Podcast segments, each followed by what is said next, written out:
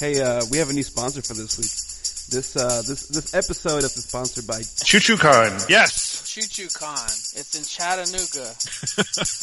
and yes, what- I've heard of this con. You've heard of this con? Yes. it is. It's an anime con. During the day, from what I understand, it's very quiet and it's like Oh, a regular con. That's when the kids are around. But at night, everybody dresses up like purple foxes and mermaids and minotaurs and, and from what I understand, Nerdy Legion will be in there in their cosplay anime costumes. Yeah, that's gonna be a Choo Choo Con in Chattanooga. It's actually in a train, from what I understand. Yes. Now the question is, Mike, do you want to be at the head of the train, or are you going to be in the caboose? That's where the Nerdy Legion is gonna be. They're in the caboose. Yeah, they're they're they have reserved the caboose. well, I look forward to knocking on their door and entering their caboose.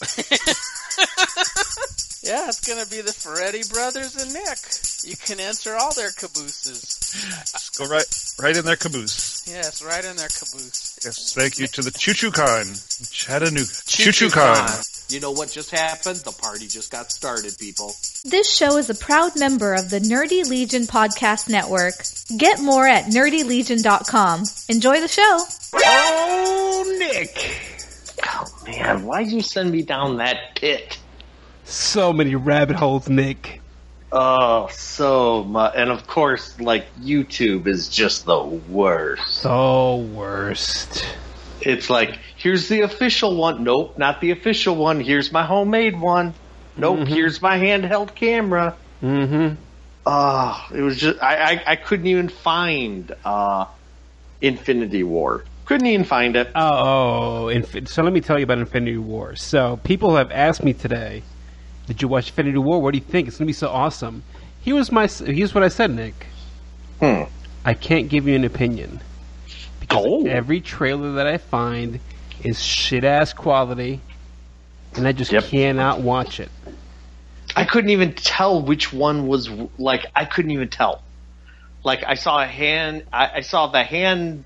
Like somebody taking it from their iPhone. Obviously watching it Oh, at like Hall H. Oh, yeah. And I'm like refused to see it the first time that way. And then I saw one that looked like they cobbled together old footage with a different soundtrack. it was just like no. it's horrible, Oh, dude. No. Terrible. So I, I, just, I was like, nope, on to Thor Ragnarok. Couldn't find uh, Ready Player One. It was, it was all bad. serious? I, I looked for it a little bit, but then I moved on. Dude, Ready Player One's been everywhere. It was trending on Twitter. Well, that's good. Good for them. Bravo. All right, so Do you, you- do you, under, do you understand that at, at some point, after a half hour of frustration and me only seeing three trailers, some sometimes you got to wad up the paper and throw it in the corner. Done. Uh, all right, so tell me. So tell me which trailers you got to see. Um, hmm. What was the first Wait, let me let me say this. Did you watch any trailers other than what I said? Hey, I want to talk about these. Uh, well, you gave me three. Yeah, so I gave you Ready Player One, which you couldn't find, and it was amazing. I'm Um, looking forward to it. What else did I give you? I gave you The Gifted. Yes, I watched and that. The third one was Stranger Things. Yes, and I watched one that you didn't give me. Okay, which one did, did you watch that I didn't give you? Uh, of course, the one that I'm uber excited about you didn't give me, uh, Thor Ragnarok. Did I not mention that in my follow up? You might have, but you said watch these three. I gotta see because I sent you a follow up uh, message, and I know I said, "Oh, you know what?" The problem is I don't know if it was on Twitter or on or not on Twitter, on Twitter or on Face or uh, Skype, not Facebook because I'm done with that. Facebook's Facebook's done, dude. That that's last year. You know what I mean?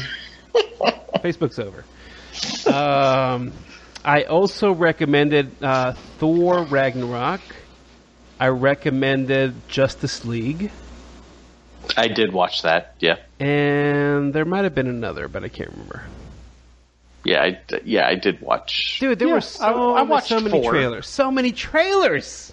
But I have to say, my Apple TV, when I go through the YouTube app on Apple TV, that mother effer must have crashed out onto the sc- the basic screen, like off of YouTube. So YouTube crashed and it popped me back to the to the original uh, Apple TV screen. Oh, no. Dude, that must have happened 15 times. So at some point, like I said, you you grab the paper, roll it up, throw it into the corner. Like I was so done.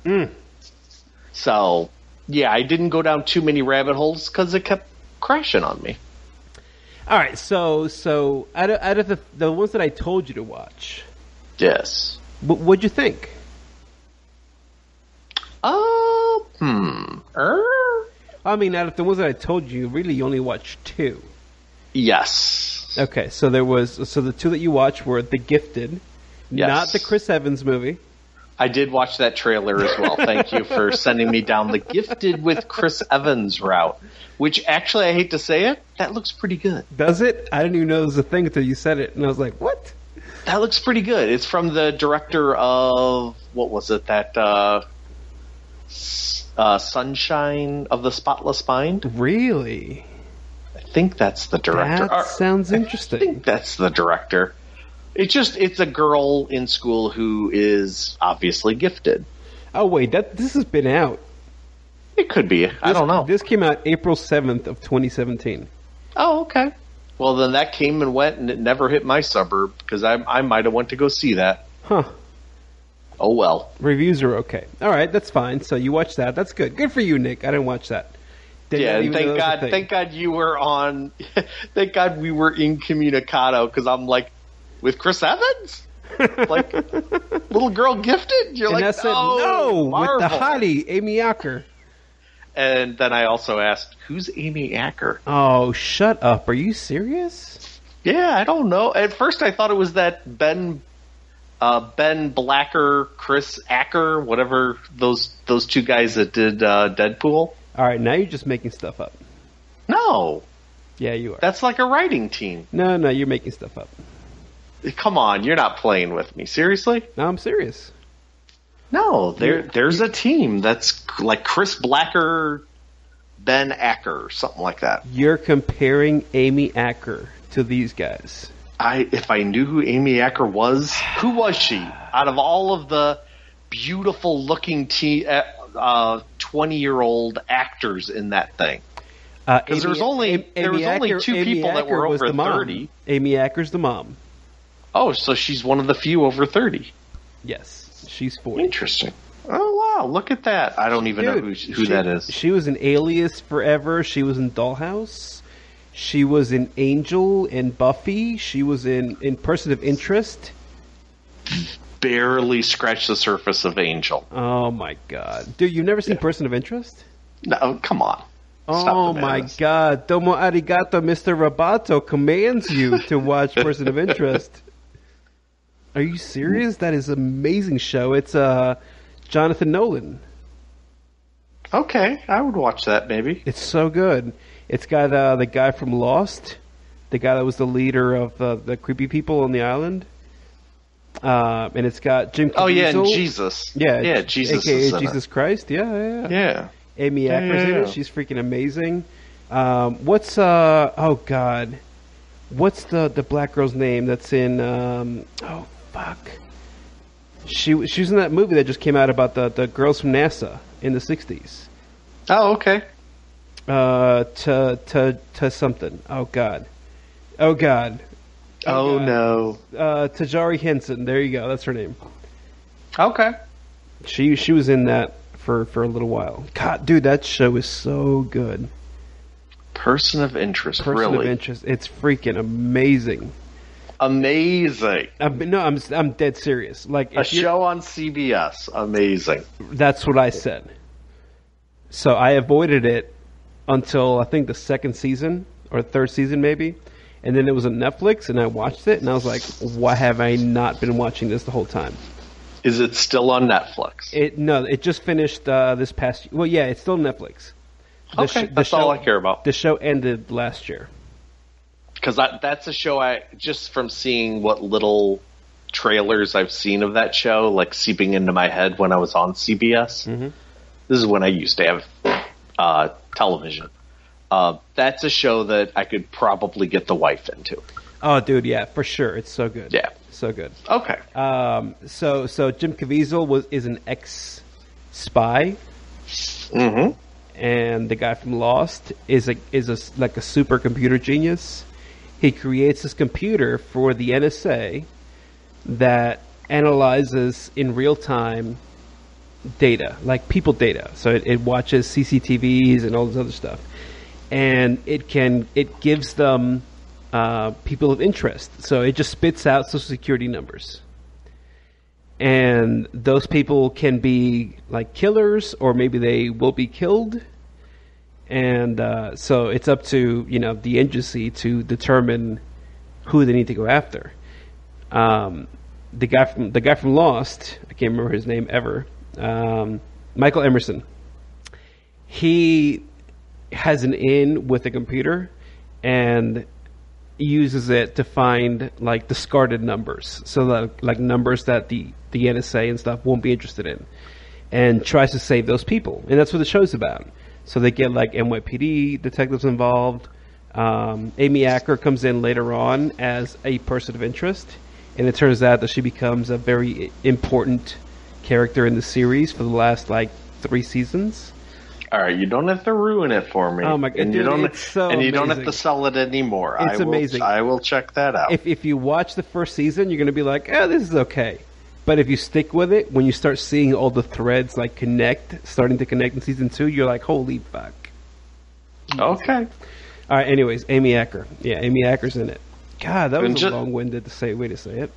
Just to let you know, Ben Acker and Ben Blacker have written Marvel comics. I knew I knew those names. Have they? Yes, they they wrote uh, Thunderbolts, and they've written a lot of like Deadpool comics. Oh, interesting. Mm-hmm. Interesting. I, uh, I like Thunderbolts. I uh, don't care for Deadpool. The same here. Yeah, but Yeah.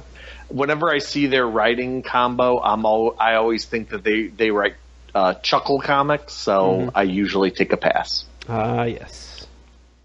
But getting back to Gifted, Yes. not the Chris Evans, Wait, it's The Gifted. the Gifted. The Gifted. That's my bad. They, I like the two adults in it, Mm-hmm. Um, Stryker and his wife. So I guess I do like Acker. Mm-hmm. Uh, all of the kids were very beautiful looking.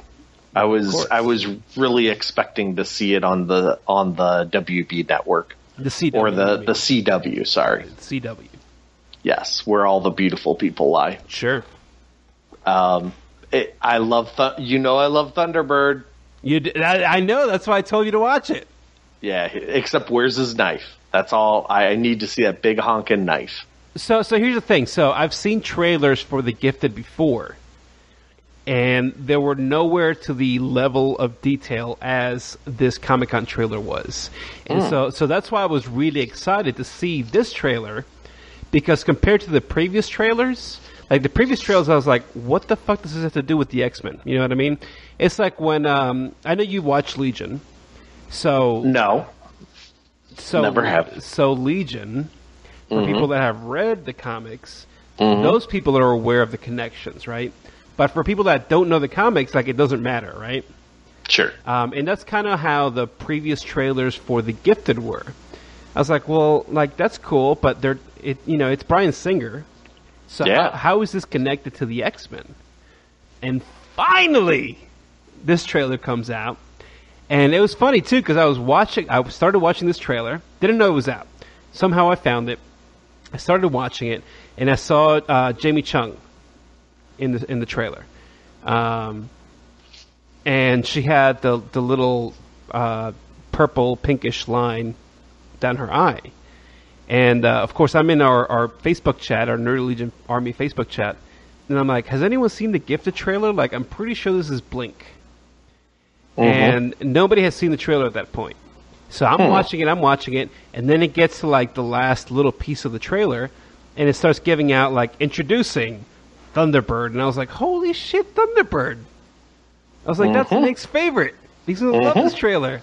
And then Polaris, we're gonna get to that in a second, and then Blink, and I was like, "Oh my god, I just shit my pants." Mm-hmm. uh, and then introducing like the two kids and whatever. That whatever. Yeah, who, the rest of the who don't have code names. Who don't It's have just their name. Who don't have but then names. their last name got you very excited.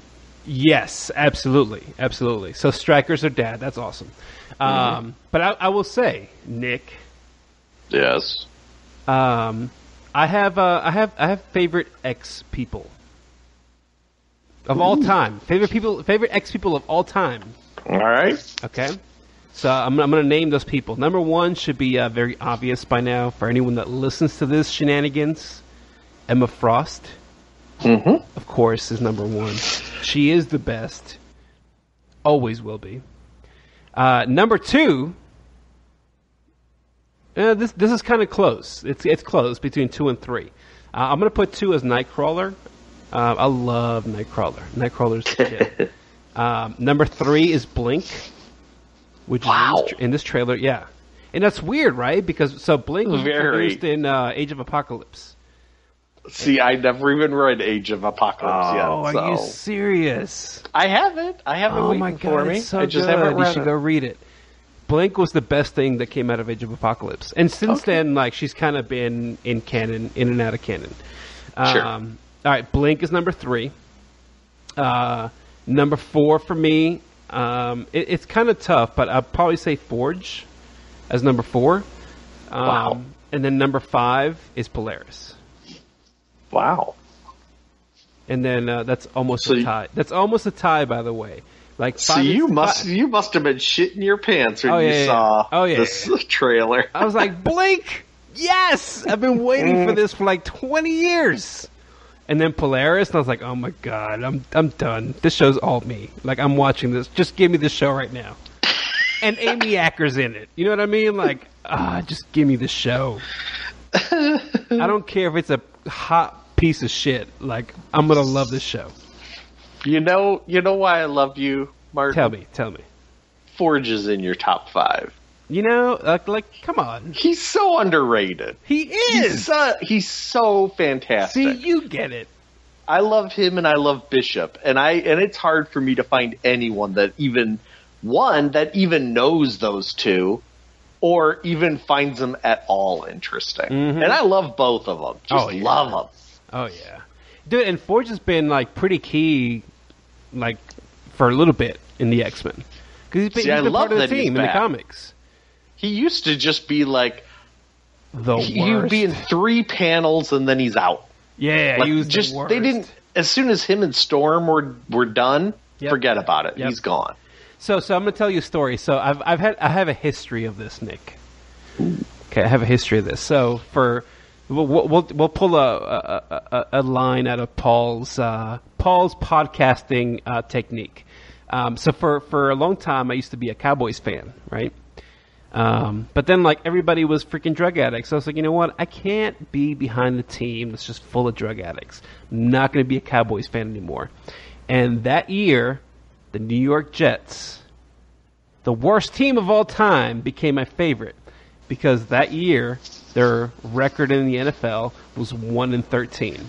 And so I said to myself, you know what? This is when they only played 13 games. You remember that? Like back in the day? Oh, yeah. Like now, I don't know how many play now, like 18 or 20 games. Back in the day, there weren't that many games.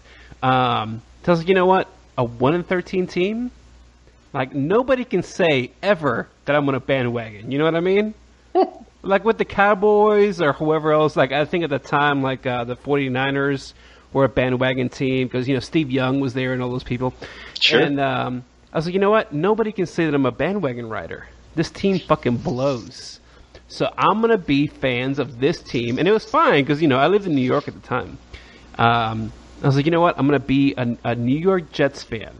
So one day, when they become the greatest team in the NFL, nobody can say, "Well, you're a fucking bandwagon rider," because I can say, "I've been a fan since they were one and 13." And you know what? It's the same way that I look at comic book characters, except for Batman. Um, but but everybody else, like look at look at the, the top five X Men characters that I just gave you, right? Um, and like pretty close to number five with Polaris, I'll put Fantomex, and you know I love Fantomex. Um, I, like I love like the little like side characters, right? Where like they might be important for like an arc or two, maybe. Yeah, new a new writer comes on. They're in love with Polaris, and guess what? Polaris gets the spotlight for five issues. Dude, let me tell you, if I ever were to become a comic book writer and they were like, hey, you're to write the all new, all different, um, I don't fucking know. What would be a new title they haven't used? Incredible X Men. Okay, we'll just do that. The all new, all Un, different, un, Incredible the X-Men. unbearable, the unbearable X Men. the all new, all different, unbearable X Men. Okay, Polaris would be on there. Okay, Nightcrawler would be on there. Fucking Blink would be on there. And since we're doing unbearable, I'll put Jubilee on there because she's unbearable. Um, she is, But my top five. except she there. she'd be out she'd be out shopping half the issues. Well, not really because she's got a kid now. Well, still, So she's that's what she's known for. all right, so she's out shopping for baby clothes and diapers. Yeah, because that's unbearable. I, don't, I mean, I know you don't have kids, but I, I, you know, I've got kids. Shopping for kids is unbearable.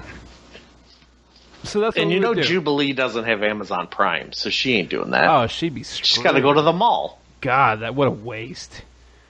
Well, she's screwed then because like all the malls are closing down. You know what I mean? True. Amazon Prime for life.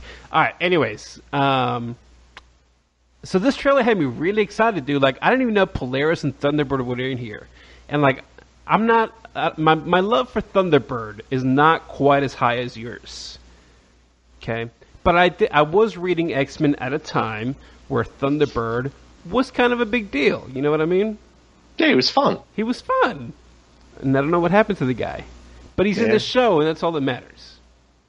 You know what I Very mean? strange. and, and Blink. And Amy. Yeah, yeah. You you must have been a pig in shite. No, I literally shit my pants. Like I had to check my pants. I did. I had to check them. Um, so I'm I'm pretty excited for the show. Now, with that said, you are not I, and I don't want you to uh, you know hold your feelings back. I want you to be honest with me, Nick. That's what I appreciate about the show is you're honest with me. So tell me, Nick, the Gifted. How'd you feel about this trailer? I I have to pump my brakes a little bit. I knew it, motherfucker. You're fired from this podcast. I don't understand. Netflix is hitting home runs with all these Marvel uh, franchises. One, I'm shocked that this is an FX film, FX series. Sort of surprised, or I guess I'm sort of I'm sort of surprised that the FX version of Legion isn't on Netflix. mm-hmm. Like it just seems like those two should be interconnected. But anywho, This is a good point. I'll get to that later. Continue.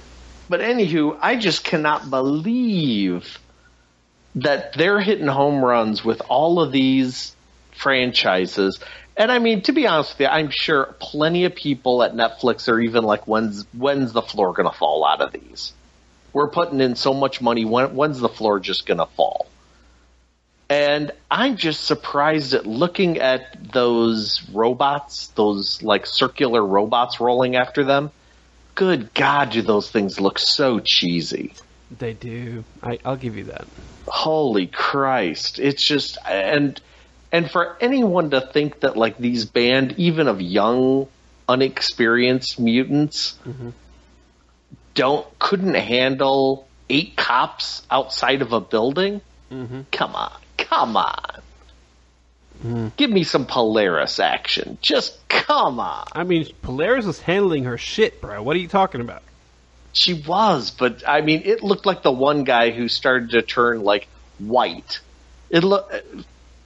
I, I, I kept thinking, is he a bomb? Is he going to explode? Like, what the heck's going to happen here?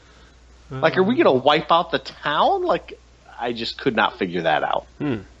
I like the parents. I thought that was neat. I like that who their parent, you know, who their father is. I think that's going to be interesting. Mm-hmm.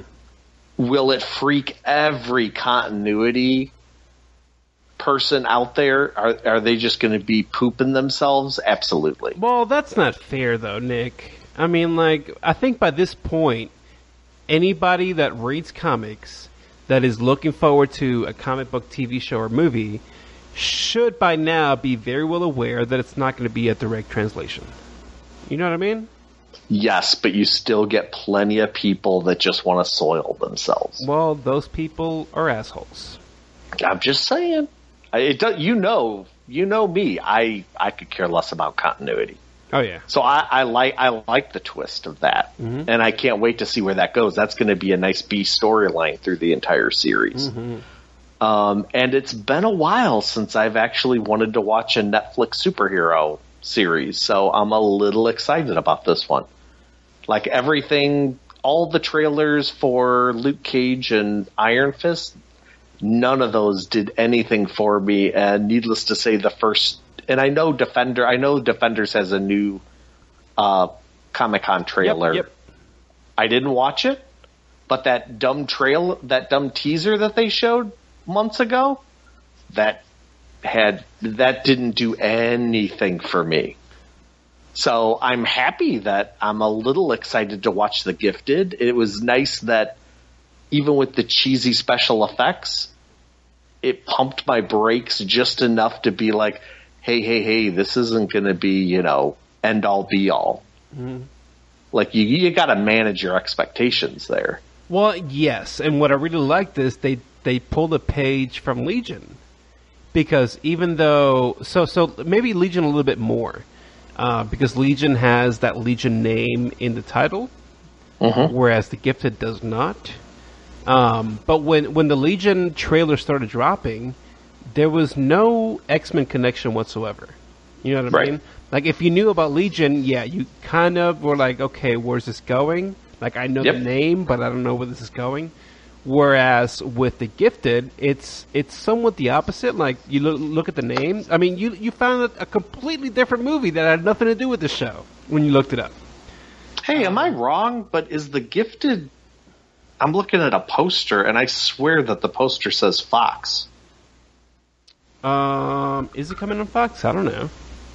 Well, I'm looking at a poster. It could be made up, but it's on IMDb, so I would assume it's an official poster.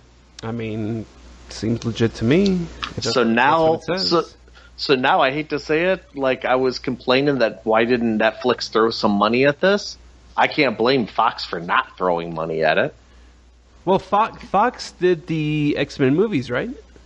Yeah, Yeah, so that makes sense. So they know, you know, it'll bring in X amount of money. I mean, look at what Legion did. It made X amount. And it's the same company, but obviously they have a little bit more faith in it. Or they would have bumped it over to FX. So, so I'm wondering if because it's the same company, um, this will be a little bit lighter, is my assumption, because it's on Fox. Um, whereas Legion, what it had some very dark moments, you know, so it kind of Sure. had to be an FX. But I wonder if because it's the same company and it's the same universe, you could maybe assume if there's going to be some crossover. I thought um, the tone of this trailer, I thought it was pretty dark. There were, I mean, there were dark moments, but I don't think Which- it was anywhere near as dark as Legion was. But it, w- but I mean, my my point is, it was dark. But I think it, I think they were going after the Comic Con fan. Oh, sure, sure, sure, sure. And that that works. Like if they would have showed like a brother sister trailer, people would have been like, "What is this? Get out of here with this! What is this Dawson's Creek crap?" Well, it's So- it's funny though because when I watched the Comic Con trailer the first time, um, I immediately thought of Heroes uh, because same here, the absolutely. the the premise is very similar to the original season of Heroes, uh, with the cheerleader and all that. And Yep. the the girl that plays the older sister um, looks a little bit like the cheerleader. Um, For sure. Striker's character is a lot like that. Uh, wasn't that guy's name Striker too in Heroes? I think you're right, Yeah, yeah, yeah. but they definitely could be brothers. Oh, they could be brothers. But Yeah. so so a lot of it seemed very similar. Um, but I think this this will end up being more comic booky. Uh, and that, I don't mean that in a bad way. I know everybody like uh, there's a stigma to that. You know what I mean? Yep. Um, this will be a little more comic booky, but I think uh, I think they're going to play it smart because Bryan Singer is attached to it. Um, so I think he would want it to be closer to the movies he's done, and it is Fox, and they already have a successful mutant property on on their you know umbrella with Legion. So uh, I don't know. We'll see. But I'm pretty excited for this. By the way, I'm so excited for this, dude. And Jamie Chung was in the real world. Like I would never. Oh man, Jamie Chung is gonna be a fucking badass Blink. That's all I'm gonna say. She was a terrible Valerie Vale, but she's gonna be a good Blink. You know what? Uh, the there was one scene in that trailer. It might it might have been in the teaser before that trailer because I watched two of them. Uh, but the one scene that per, that piqued my interest was the person that was like stuck in between two like pieces of large plastic. Hmm. Wrapped in plastic, you mean? No, it looked like she she or he was running, and they just took like two pl- two pieces of plastic and like captured them that way. Huh. I have to. I'm, I'm not sure what you're talking about. I'll have to look at that again. Yeah, it's like a, a full a full person, but they're they look like they're in motion, but they're like trapped in plastic. Hmm. It, it was really neat. Like it was a really cool visual. Interesting. I'm sure it's just like the a doctor or a psychiatrist showing somebody around, Mm-hmm. and, and it's just like off on one side, and the camera pans by it Yeah. yeah. to show all these oddities. Hmm. But Bryan Singer, I think he's directing the first episode, and he's executive producer, so that's that's exciting. Yeah. I'm down. All right, let's talk about Stranger Things 2. So I watched this with my wife. Yes, like, um, you watched this with me, right? The first season? She's like, yeah, I watched the first few episodes and I couldn't kind of really get into it, so I quit it. I said, I thought so. So we watched the trailer together and we were done. And she says, why is it called Stranger Things 2? Isn't it a TV show? And I was like, yeah, who cares? I don't know. I guess it's just the American thing, right? Because like if we're Right. watching in like on BBC, right? Like Doctor Who series ten, like that'd be nobody would question that. You know what I mean? Whereas in the U.S., everyone's like, "Well, it's the same fucking show, just a new year. Like, why is it called that?" Um, I gotta, I gotta say, so the trailer did not like blow me away. Okay, but the reason I asked you to watch it was because I thought it was really interesting. And Nick, I know you're a little bit older than me, but you know, I, I grew up in the '80s, and there's like, it's like a plethora. It's like somebody vomited the '80s in this trailer. You know what I mean? absolutely. like there's there's like 500 Ghost uh, Ghostbusters references, like all the Yep. Atari stuff, like the arcades, like all that stuff. Dragon's Lair. Dra- oh yeah, how could I forget that? Like that's how the trailer starts, Dragon's Lair. Um, and I remember all that stuff. and Michael Jackson's Thriller. Come on. That that's what got my It's- wife. She's like, as soon as the trailer started, like she heard the uh, like a little beat. She's like, wait Yep. a second, is that Thriller? And I was like, no, it can't be. And then like as the trailer went on, it starts building up into into Thriller, and you hear the the narrator from the the song in the background. Vincent like, Price. motherfucker, yeah, yeah, Yep. yeah. Um. So of course, like which for- this this tra- or this series, yeah. sure, it, it it had tons of accolades, won tons of awards, you know, huge critical acclaim. This series is not going to have good special effects because they had to pay a boatload of money to Michael Jackson's estate to get Oh, that you know that. song. Holy cats! I don't know. I mean, judging from the trailer, it looks like there's going to be a good CG budget. except at the very end. Fog chasing people with the camera right in front of the fog never looks good.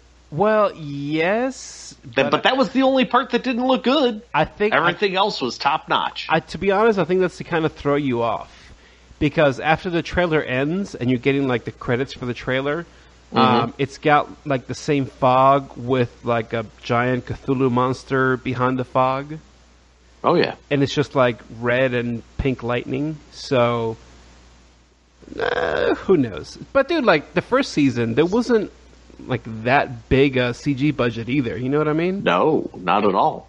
Like I, kn- I know the series has won awards and stuff since then, but there was not a big budgets, uh, a big uh, effects budget. So I like that uh, Eleven is coming back. That'll be good. yeah, that'll be very interesting. Yeah, it's very everything. Everything that I've seen, even the poster and the teaser before it. I think after this trailer, I'm going to pull the Martin Ferretti uh, blackout edict. Oh yes, I don't want to know anything else. Don't show me one one other bit. But I will say I am going to try to get my wife hooked into season one before season two comes out. I hope it works out better for you than it did for me Yeah. because I tried. But you know, the thing is, like, my wife is not at all into the nerdy stuff. You know what I mean? Same with mine. Yeah. But I think it's cute enough and after watching the first season there's not a lot of blood and violence.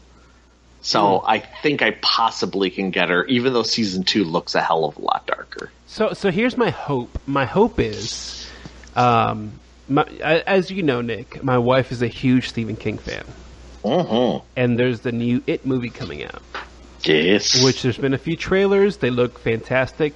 I will say this: the It trailers, uh, they look a whole lot like uh, if I was watching a Stranger Things movie. So I'm hoping when that movie comes out and she watches it, I can be like, "Hey, this looks just like Stranger Things," and she'll be like, "Yeah, it kind of does. Maybe I should watch that." And I'll be like, "Yes, maybe you should." So that's my hope. That's my hope. But we'll see. We'll see. I know she, was I- very, she was very excited because they started shooting. Um, I can't remember the name of the show, but there's a new Stephen King show coming out. Um, where it's going to be, it's like an anthology series, kind of like uh, American Horror Story, oh, but okay. ba- based on like the town where all his books are based on. oh wow, okay. Um, and that just started filming, so she's pretty stoked about that. I thought you were going to say Skeleton Crew because that was his No, like no, no, short no. stories. Nope. No, this Okay. is, it's an anthology series based on his universe. So, Oh, that's all right. Yeah. But uh, yeah, Stranger Things looks good, man. Um, and I know you didn't watch, so you didn't watch Ready Player One. No, I didn't. Uh, that's disappointing. But Steven Spielberg directed it, right? Spielberg directed it. Um, I will say this: I'm pretty sure I've talked about Ready Player One on this podcast before. If not, Many I, times. I def. Oh, I have. I have. Okay, good, good. I'm glad Yeah. you keep track. Is that in, in our Google Docs? But yeah, absolutely. Okay. Yeah, just, you. just making sure. Just we making sure. chattered about it umpteen times. Yeah, yeah, so. ju- I, I just wanted to make sure because sometimes I don't put things in the docs. You know what I mean? I know. Uh, but Ready Player One is one of my favorite books of all time. I love the shit out of it. I've read it. Well, I mean, quote unquote, read it. I have it on Audible, and I've listened to it at least like four or five times.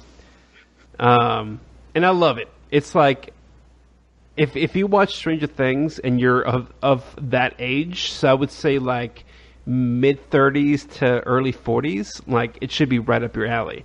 Um, because this there's so much like 80s nostalgia that gets thrown at you.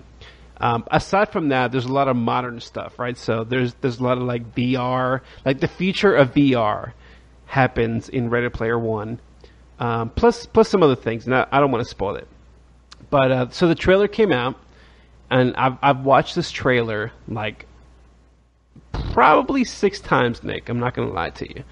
Um, and I, I quit at six because when I got to six, I was watching it and paying attention, and I was like, wait a second. Like I'm not gonna like seeing this anymore. So I, so I quit watching the trailer. And the reason I say that is I love the book so much. My concern now is when I see the movie, it's not gonna quite be. Uh, the world's not going to be the way I pictured it in my head the half a dozen times that I've read the book. Mm-hmm. So now that has me concerned. But it took me six times of watching the trailer to be like, hey, fuck, like, maybe I'm going to hate this movie. But the first six times I watched the trailer, I was like, oh my god, I, I'm like, I'm going to jizz on my screen just watching this trailer. Oh my. It was like that. Um, so we'll You, see. you know what you you know what you sound like when you're recounting the book compared to the movie? Do tell. Uh, everyone how scared they were for the Martian. Mm, mm-hmm, mm-hmm. who read the book and they're like, "There's no way they can do it. There's no way." But the but the book was great. Sure, yeah, it's just a different thing. It's actually- just it's just like uh, do androids dream? You know, Oh, like but that's that's different though. it isn't different, not at all. No, for the it is people that different. for the people that read Philip K. Dick and stuff like that, they're, they're hey, they they don't know what they're. Well, in their imagination, they know what to expect. So, So did Blade Runner live up to that? I don't know. uh, I will like- say this: I, I love "Do Androids Dream of Electric Sheep." Mm-hmm. I've read it at least a dozen times. Um, I love Blade Runner. I've seen it at least a dozen times, if not more. Mm-hmm. Um, but I love them both differently because they're both very different. Um, and I, I could, I would never say like, oh well, the book's better or the movie's better. I think they're both fantastic in their own respects.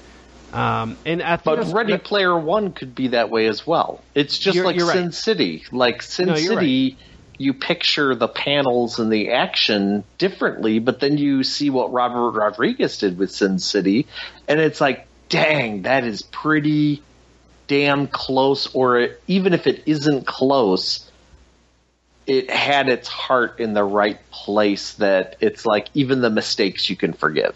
So, so you're absolutely right. Um, I think the difference is um, a lot of those Philip K. Dick books. I, well, as much as I love them, they're not like on the top of my list. You know what I mean? Whereas, Sure. whereas Ready Player One is like for sure, without a doubt, my top ten, if not higher. Um, and and I think that's what the difference is. So, so I'll give you another example. I just finished reading uh, The End of Eternity. Okay. Um, I don't know if you've ever heard of it or read it. Um, there was a movie based on it with Matt Damon. It is called The Adjustment Bureau. The movie is has zero to do with the book. Absolutely zero. And I had never read the book until very recently. And I was reading it and I was like, wait, I remember this movie. Like once it started going, I was like, okay, like this concept sounds familiar. And I look it up and I'm like, oh yeah, like that movie. I remember that movie. And so I'm continue reading the book and I'm like, wait, this is nothing like that movie that I saw. Um, matter of fact, like there's absolutely zero to do between the book and the movie that's based on the book. Um, but they were both good. They weren't great, but they were good. Um, and actually, I think in some respects, I may have enjoyed the movie a little bit more than the book. But wouldn't wouldn't you say like that's an Asimov book? Wouldn't you say that or like a uh, Kurt Vonnegut book, Philip K. Dick? At some at some point, you can't have faithless or faithful creations uh, from media unless they're trying to do like like a faithful adaptation, page by page adaptation, which would be sort of crazy unless you're going to do it on Hulu or Netflix. Like it'd have to be uh, multi-part. Yeah. But I mean, at some point, like the Asimov, like your book, you at some point you you have to look at the book and then hand it to a writer and be like, look, here's the five tenets of this book. Have these in there. You know what I'm saying? Yeah. Like you look at like Minority Report. Guess what? The Tom Cruise movie is not even close to what the source Nope. material was. It is not. But you also like you know it's a producer or the screenwriter that that was like but we did hit these five points. And guess what? The the fans of the book, they're going to appreciate that we put X, Y, and Z into it as well. Sure. Well, and that's why I have um, I'm I'm less concerned about the Ready Player One movie because uh, Ernest Cline, who wrote the novel, is one of the co-writers for the Yep. screenplay. You know what I mean? So so when you have the the original writer of the novel co-writing a screenplay, um, it kind of gives you a sense where like even if it's not completely faithful to the source material, it's it's fine, right? And you, you can accept that. So Yeah. my wife and I just watched The Girl with All the Gifts. I don't know if you've seen that. Um, so I watched it last year. I read the book last year. My my wife finally decided to read the book. Um, she just finished it uh, a couple weeks ago, and so after she finished it, we watched the the film, which I had already seen. Um, and she she tried to watch it with me last year when I saw it, and she got like halfway through and was kind of done with it. Um, but but after she finished reading the novel and watched the movie with me, while she did not like the second half of the film as much as the first half, she still appreciated the second half a little bit more. And the interesting in- thing about that movie is the guy that wrote the book wrote the fucking he by himself wrote the screenplay. Like he wasn't even a co-writer. Like he wrote the book and then he was hired to write the screenplay. Um, so it's the exact same creator, but kind of a slightly different vision of the same source material, which is also interesting. Can I ask you? Is holy Christ? Um, because the person that wrote the book and wrote the screenplay for that film, I just looked him up. He's the comic book writer, Yes, Mike he. Carey, He is. which which is crazy. yes. Yeah, I have to put this on my radar. Yeah, you should. And uh, I don't even out. like horror. I don't even like horror. Matter of fact, since you brought that up, I want to bring this up because I brought it up on our Nerd Legion chat on Facebook. Um, there's a new movie out, the Charlize Theron movie, uh, Atomic Blonde. Mm-hmm. You've seen the you've seen the trailers. I know you have, Yes. or at least like a an ad for a trailer. Uh, Yeah, did, did you know that was a comic? Mm. Was that like an '80s comic? N- all right, no, it wasn't. The the it was a well. All right, let me rephrase. It wasn't a comic. It was a graphic novel. Um, he wrote it as he wrote it as a graphic novel. It came out in 2012. Um, the the writer's name is Anthony Johnston, um, who who took over Queen and Country when Rucka stepped away. Mm-hmm. Mm-hmm. Um, like Rucka asked him to take over the book when he didn't have time to do it. Crazy. So he wrote that, and he's like, "It's super fun to do spy books. I want to do my own spy book." And so he wrote "The Coldest City," which came out from Oni Press in 2012, Mm-hmm. and that's what Atomic Blonde is based on, "The Coldest City." Huh. And he co-wrote the screenplay for the movie.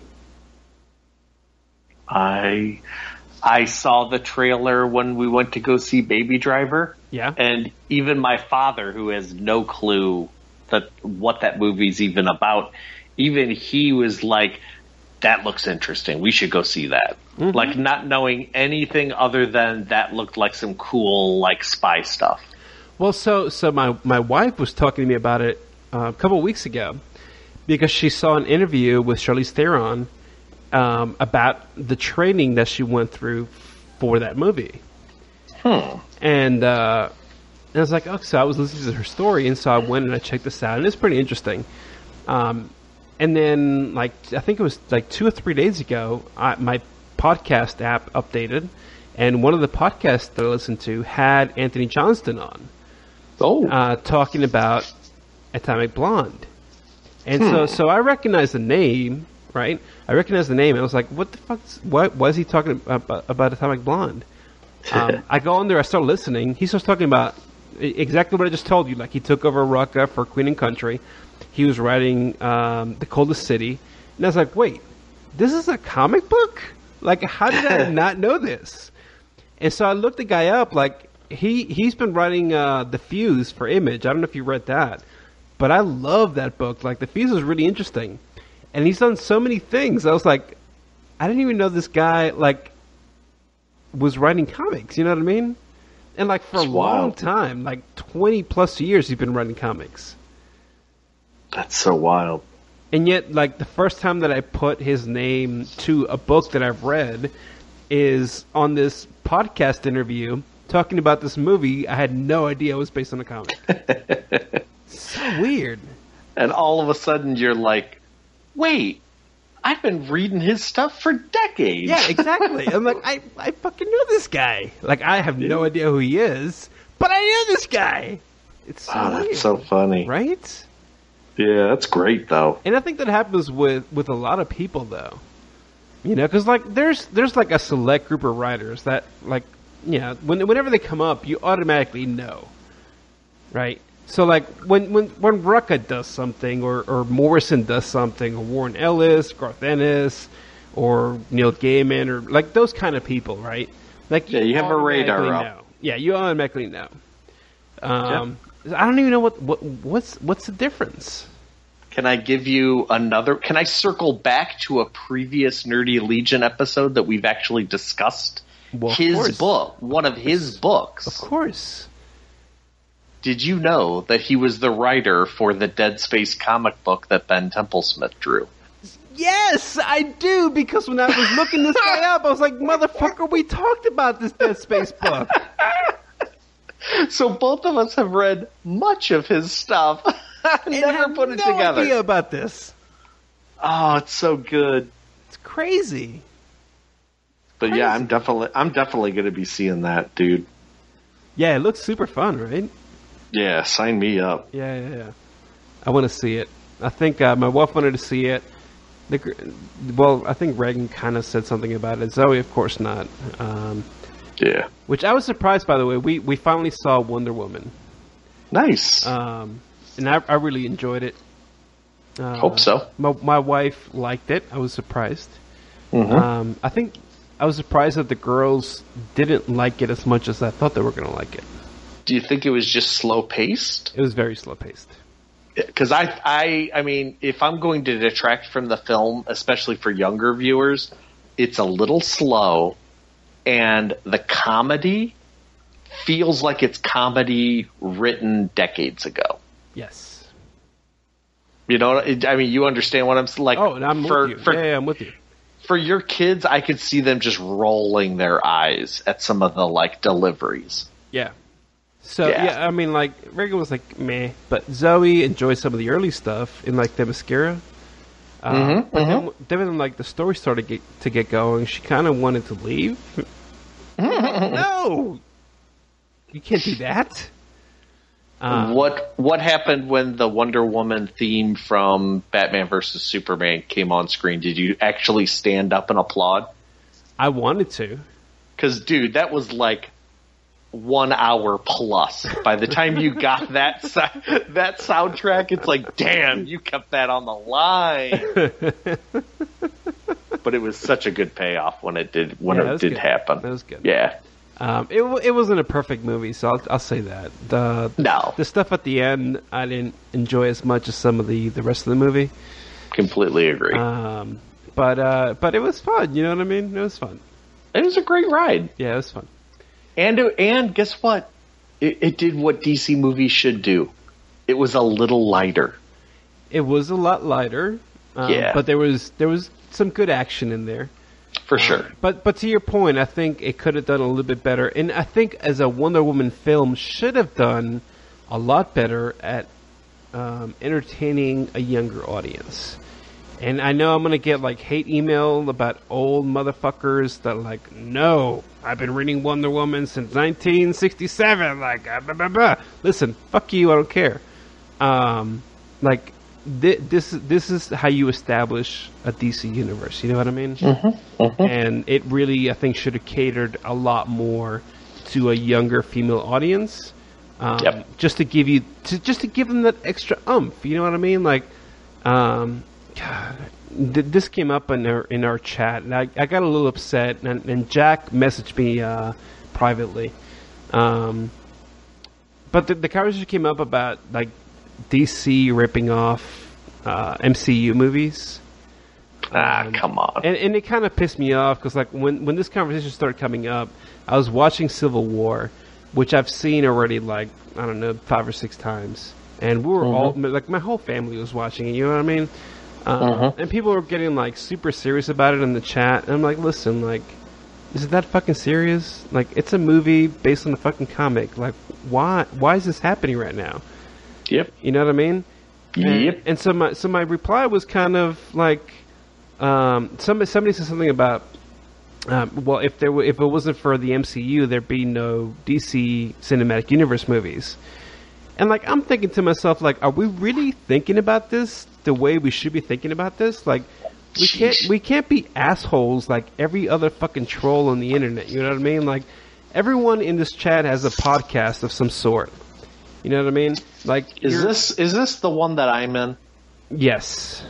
I think I've been missing this part, and whenever I'm jumping, I gotta say for the last like week, whenever I jump into the chat, I don't know if you noticed my behavior has sort of changed. I pretty much say a few things and then I'm out real quick because it's it's gotten very troll like.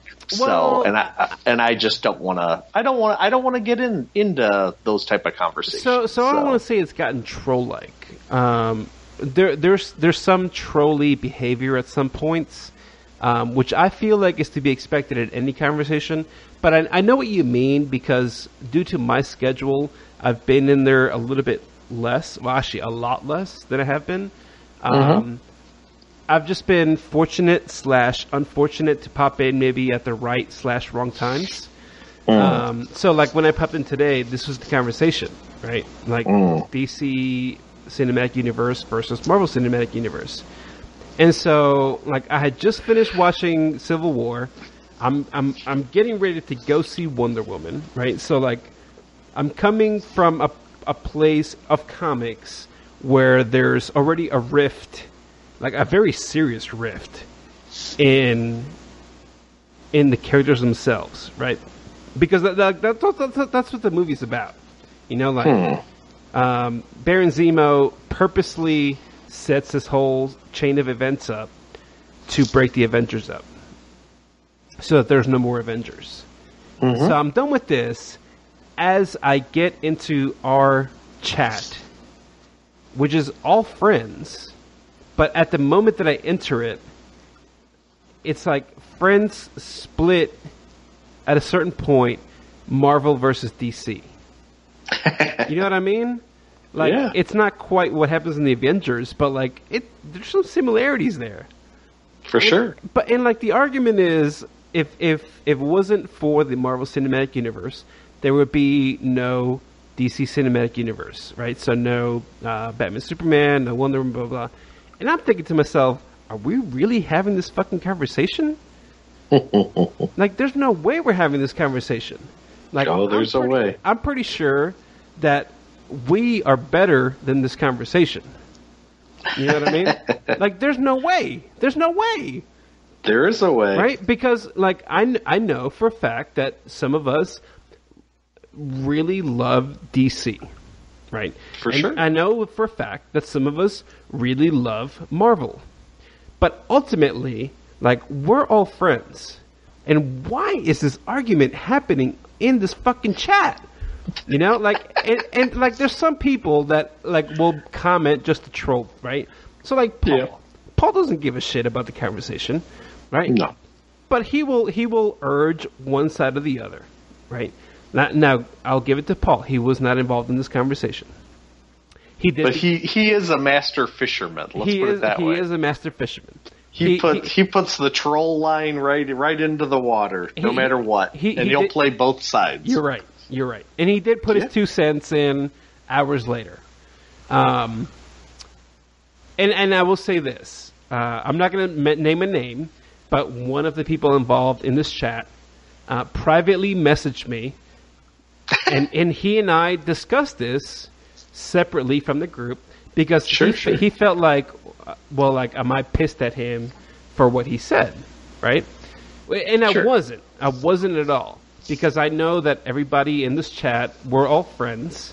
Don't worry, Ronnie. You're still Martin's favorite. It wasn't Ronnie.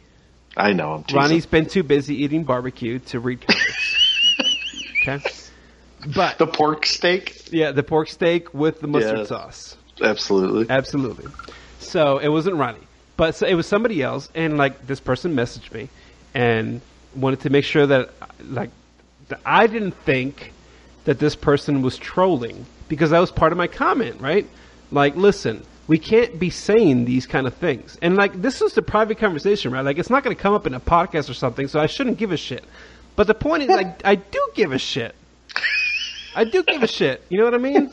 because there's so many fucking people on the internet and other podcasts trolling a particular fucking part of the argument that I don't want us to do that, right? Because I want us on the Nerdy Legion network to have honest fucking opinions and whether you like one thing better than the other, it shouldn't fucking matter, right? What your opinion should always be true, right? So if you if you think one thing is true, that's totally fine. But what you're not to do is tell me the other side is fucking wrong because of blah blah blah.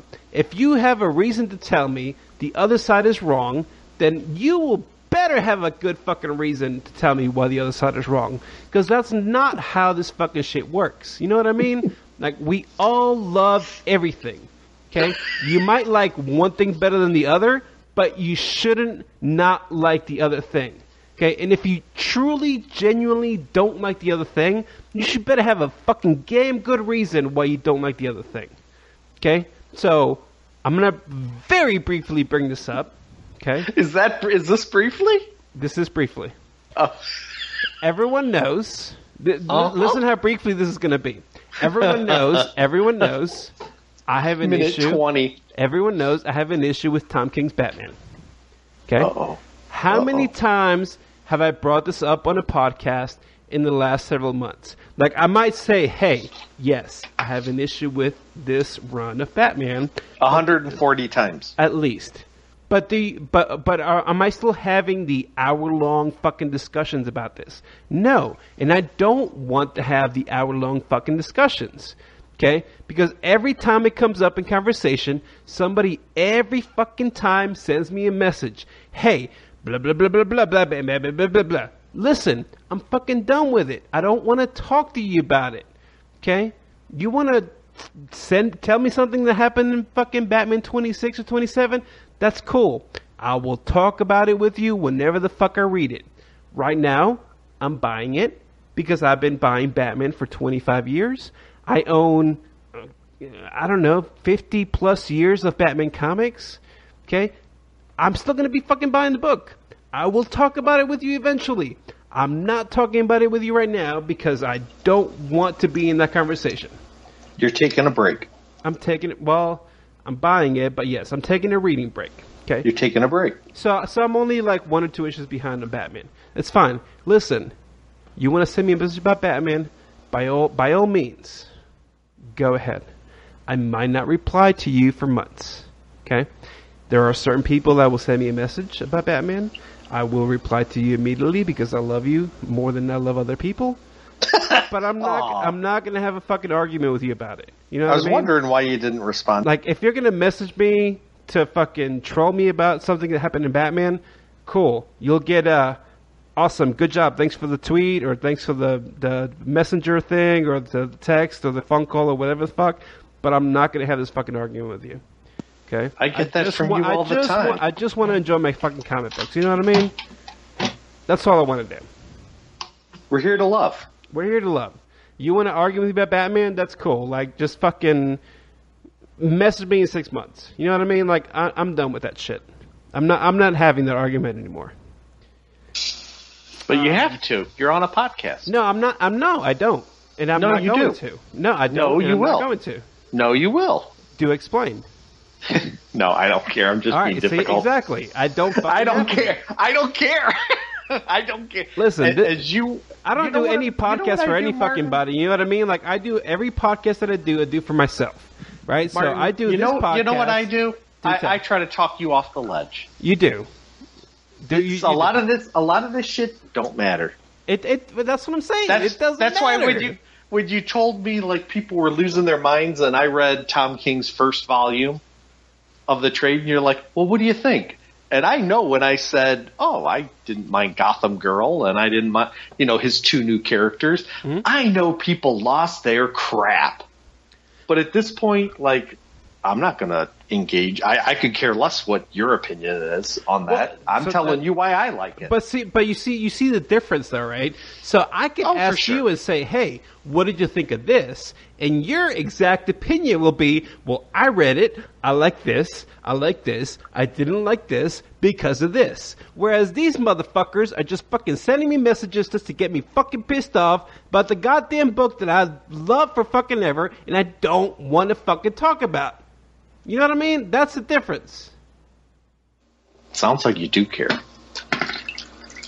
Well, I care that people are sending me messages to piss me the fuck off. But those those people are trolling you. Yes. They want to get a dumb rise out of you. That's why I can't stand. Uh, going back to your original point, the Marvel versus DC, or Image versus Dark Horse, Image versus what, whatever. Who gives It- a shit?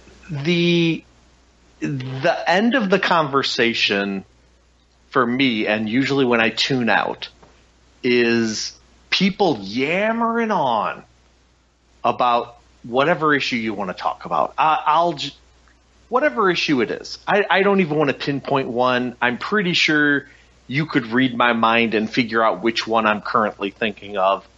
Um, but the Im- the the discussion ends as soon as that person is like, "But I don't read DC comic books," Right. Yes. and it's like, well, you, then you can't have that opinion. well, yeah. Why, why are we talking about this?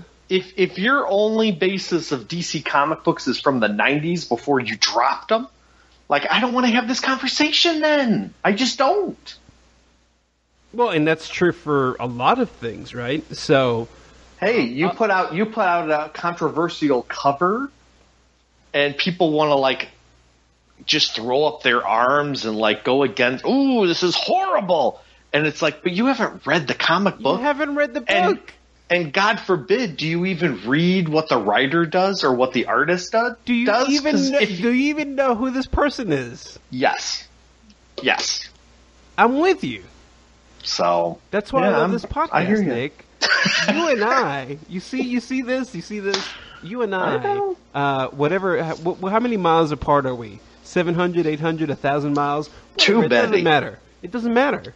too many. As I look into my computer screen, you're looking into my eyes, Nick, and you read my mind. You know what I mean?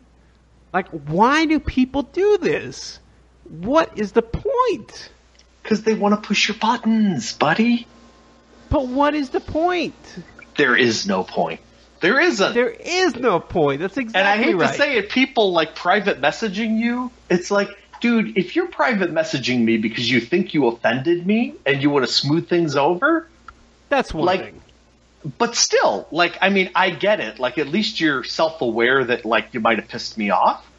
But still, at some point, it's like, dude, all you were doing was throwing out stuff just to, like, piss off other people. Like, there, there, this wasn't a discussion. This was just like, I don't know. This was like peacocking. Well, so that's what I'm saying. So when people resort to the kind of comments privately that to me seem like trolling, and granted, they might not be trolling to those people.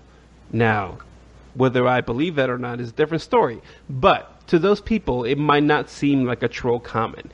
And I will say this being on multiple podcasts, um, it, it, there there does come a time, right, where I do get messages from people that feel like they know me, right?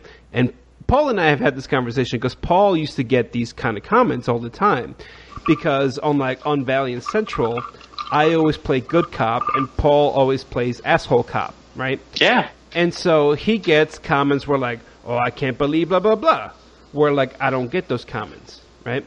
But the Yep. thing is, like, you know, you got you got to know when like this is kind of a fucking joke and when this is the real fucking deal. You know what I mean? And so, like, is it?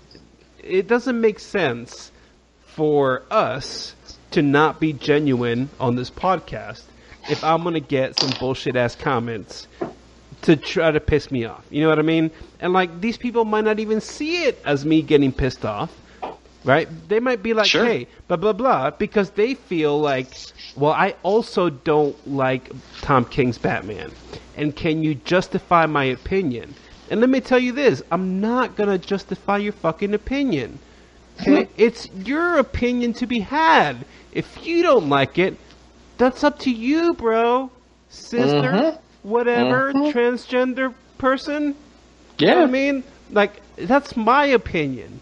And if you agree with me, then I appreciate it. Thank you for your support. Go give us a five star rating on iTunes. You know what I mean?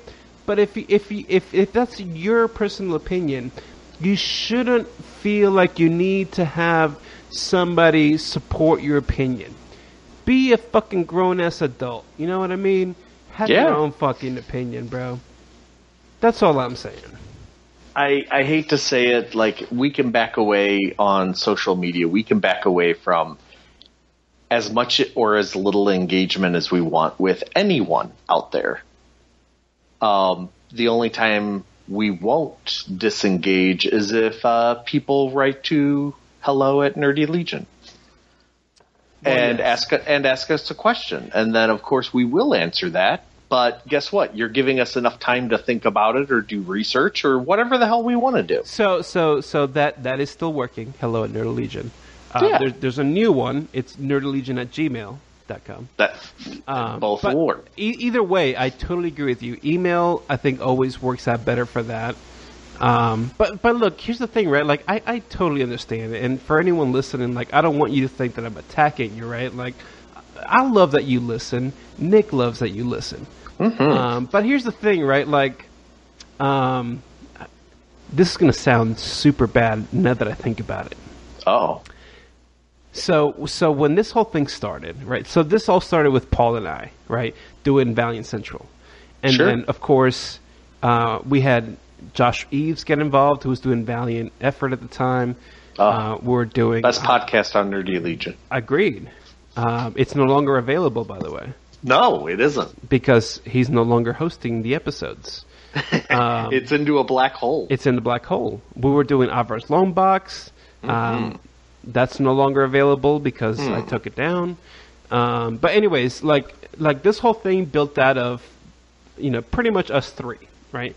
And Yeah. then uh, I mean, like you were you were a listener and a fan, and now we're doing this podcast, which has become my favorite podcast to do um, because I feel on this podcast like I can be the most honest out of any other show that I have done. Um, and the reason for that is like that's kind of how we structured this podcast, right? Like when we first started, it wasn't like that at all, right? Like it, it seems like when we first started, it was a little, uh, quite a bit more structured. Sure. And, and over time, as people departed the podcast and it became you and just I, um, it just kind of became uh, like the, the the Nick and Martin sit uh, uh, uh, in, in toilets next to each other, like right, like we're we're we're, we're in, to- in in toilet stalls opposite each other. In, or or or if you could picture on a comfy couch. okay, like a comfy couch kind of works. We ain't throwing out the that couch. works. I guess that works. We'll we'll keep the couch. But I you know what I still mean? don't Like, like, that you said F the couch. no, no, no, no. I love the couch. You can F even though the couch. even though the past two episodes I've said "f your couch." Yes. um, I love this couch. This is How my, dare you. This, this this podcast is like my psychiatrist couch. You know what I mean? um, because like even though you, like you and I might not always agree, Nick, No. but but I feel like you and I are perfectly happy to agree to disagree. I I like that you call me out on my shit and we get to discuss that. Well, and you called me out on my shit, and you know what I mean. Like, and we don't hate on each other's shit, right? Like, if we disagree No. on something, it's totally cool, right? And that makes it such an inviting environment for me to come and hang out after a long week. Because a lot of times we do this Sunday nights, and you know, my weeks are always tough. Lately, Yes. they've been especially tough. I know for you lately, they've been also very tough. Um, so it's so it's hard, right? Um, but it's nice to have like a, a safe place. This is this is our safe place, Nick. Um, and, and and I'm glad that people find talking to me a safe place. Um, but but but but there's like there's there's a time and a place for that, right? Uh, Yeah. So, so do me a favor, if you feel like you want a safe place, Um, I would much prefer it's emailed to me. Um, I'm uh, I'm kind of done with Facebook. I haven't Wow. been I haven't been on Facebook all week. Uh, and You, actually, actually, you have been. have I? I, I, I saw Heather's picture oh, oh, oh. uh, of of your daughter, and you're in the background. so so my wife ruined such such an S face. my, my wife ruined my no Facebook thing for me. oh, it Um, was so good. I'd been I haven't been on Facebook all week, and she's like, "Oh, I just tagged you in this picture," and I'm like, "Where?" she's like, "On Facebook." I'm like, "Ugh, I haven't been on Facebook all week. Do I have to?" So of course it's my wife, so I had to. Of course. and of course I had to like it and comment on it. Uh, yep, while I was there, to. while I was there, I also commented on on something that Ronnie had tagged me in. Um, because our our friend Joe Pruett, who uh, runs Aftershock Comics, Mm-hmm. um, he he posted a, a hotel picture of of a seagull on his window, and Ronnie Oh. had to make a comment about salsa dancing, and uh, you know that that's been a joke since C two E two. Mm-hmm, So, so of course I had to comment on it, and Joe and I went back and forth a little bit. Um, it, thank you, Heather Ferretti, for ruining my uh, one week no Facebook streak. um, here's here's the deal: like, I, some people actually commented on this privately to me uh, on Twitter. Uh, a couple people sent me Facebook messages. Listen, um, if you send me a Facebook message, I, I'm probably not going to reply. Like unless I've met you and we're personal friends, I'm not going to reply. So the best thing is email or Twitter, like private message on Twitter. Uh, because I'm, give I'm, I'm give not- the email check- address. I'm not checking Facebook. Let me make that clear. I thought I made this clear last episode. Apparently, I did not. I'm not checking Facebook. Facebook is Get- dead to me. Give the email address one last time. You can do nerdlegion at gmail.com or hello at nerdlegion.com. Either one will work. I prefer the Gmail because I've got the Gmail app on my phone. It's easy to switch. Um, But that's up to you. But email is going to be the best way. Unless we're personal friends. If we're not personal friends, it might take me a couple days to reply to you. If we're personal friends, I'll reply to you almost immediately. Um, that's just the But way if you're not personal friends, it doesn't mean that he doesn't love you, and we don't love you.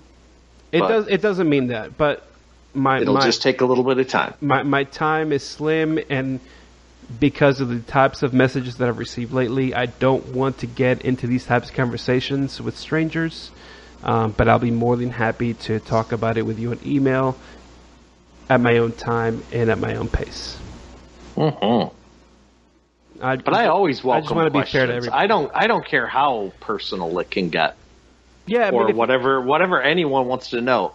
Answering show questions and making it part of the show is a heck of a lot different than you only having 20 minutes out of a work day to actually get any type of response in and now all of a sudden people want to like hit you up with your opinions. Like guess what? You you only have 20 minutes that entire day. You're not going to go back and forth with anyone. oh, Good sure. friend, non-friend. But And- and- and for the I- I want- show, I want people to for the show, that. we'll we'll take 20 minutes out. I, want, mean, I want she- people to understand that. Um, I, I, I will take as much time as as I humanly can to talk to everybody. Um, but at the same time, my family comes first, my friends come second, so you will be third. That's just the way it goes. Yeah. But that's why I'm trying to direct people to make it part of the show because Yeah. We're here anyway doing a show, and if all of a sudden we have a mailbag of 15 questions, guess what? That's an episode. Email's the best way. Do that. Yeah, absolutely. Um, I, I, I've got a question because this has come up. How? I, so I know you read a lot of digital comics, Nick. yes. Uh, Um, I do read some digital. mhm. I I'm still doing majority floppies or Mm-hmm. trades. Um, but but because you are mostly a digital and also trade reader, Yep. I just got 10 trades from the library Friday. see that's what I'm talking about. Yep. So so what's your what's your upper limit? Okay, if if you had an upper limit on single issues, and and there's a reason I'm asking this. Sure, go And ahead. I will, I will get to that in a second. But if if there were an upper limit on price you would pay for a Mhm. single issue, Oh, Jiminy. Okay. what would that be? For a new, Brand Book? new, brand new. Not a deluxe format, not extra I'm pages, not an annual, just a regular, a monthly or bi-monthly book. Just a, a regular monthly book. I mean, if you want to throw like an annual in there or something, that's fine. Or like a whatever special 25th anniversary or whatever, 25th issue or something. Here, Marvel's doing the renumbering. Issue 150. Okay. Mhm. What what's your upper limit on these? Well, for those anniversary issues, those are always going to be more expensive. But they're also like double size or triple size, right? Yeah. So yeah, you're you're willing to spend some more. I would. Yes, I, I would think you would be. So so how much more would you be willing to spend on these? Well, if it's double size, I've yet to see a. And correct me if I'm wrong. I've yet to see Marvel or DC. Just looking at Marvel or DC, I've yet to see them go. It's a double size issue. You know what that means? Times two the price. Well, not quite, Like- but there is but an that- increase. there is an increase, but I've never seen like this comic's going to be eleven ninety nine because normally the comic is four ninety nine. Like I haven't seen that. Um, I think uh, I think there was one of the Spider-Man issues recently was like eight or nine dollars, maybe. Um, Yeah, but wasn't that like a triple size issue? Like yes, that was issue yes, like yes, four hundred or five hundred Well, or seven hundred or Yes, something. but but that's what I mean, right? So like if a, if a regular issue is three ninety nine, right? yes, If you get a triple issue, you're not paying fourteen ninety nine. Right? yes, agreed. That's, that's ridiculous. No one's going to pay that. But but would you pay eleven ninety nine for a single issue if it was if it was like a triple sized issue? Can I ask you a question about this question? Oh, too many stipulations. but continue. No, no, no, because this would this would affect me because you know I don't spend a lot of money on floppies. Right. am I getting for whatever team this is? Am I getting what I would consider the A list talent on this book for that issue? Let's just say you're getting the regular creative team. Okay, well then that's easy. Um, looking at like Justice League of America, a Bryan Hitch written. Oh, hang on, hang on. Huh. You there? Yep. Okay, I lost you for a second. Oh, okay. Go ahead. Um, I'll just repeat. I don't know how much you lost. A like Justice League of America, a Bryan Hitch written issue. I, I'm not paying. I'm not even going to pay the whatever it is, two ninety nine, three ninety nine a month. Mm-hmm. But if all of a sudden, like Todd McFarlane is coming back for a milestone Spider-Man issue, mm. I, I might. I, guess what? You could probably rope me into an eleven ninety nine book because I also know he's not going to. Eh, this isn't a run that he's on. They're bringing in a list like Uber, like Uber fanboy talent, somebody who would ring my bell and make me pay more. Because I would never ever expect Todd McFarlane to be on a Spider-Man book ever again. Eh, okay, but you mean like interiors or just the cover? No, no, no. I'm saying the whole entire kit and caboodle. Okay, okay. A cover would never draw me to a book enough to buy it, Yes, especially if it's an elevated price. yes.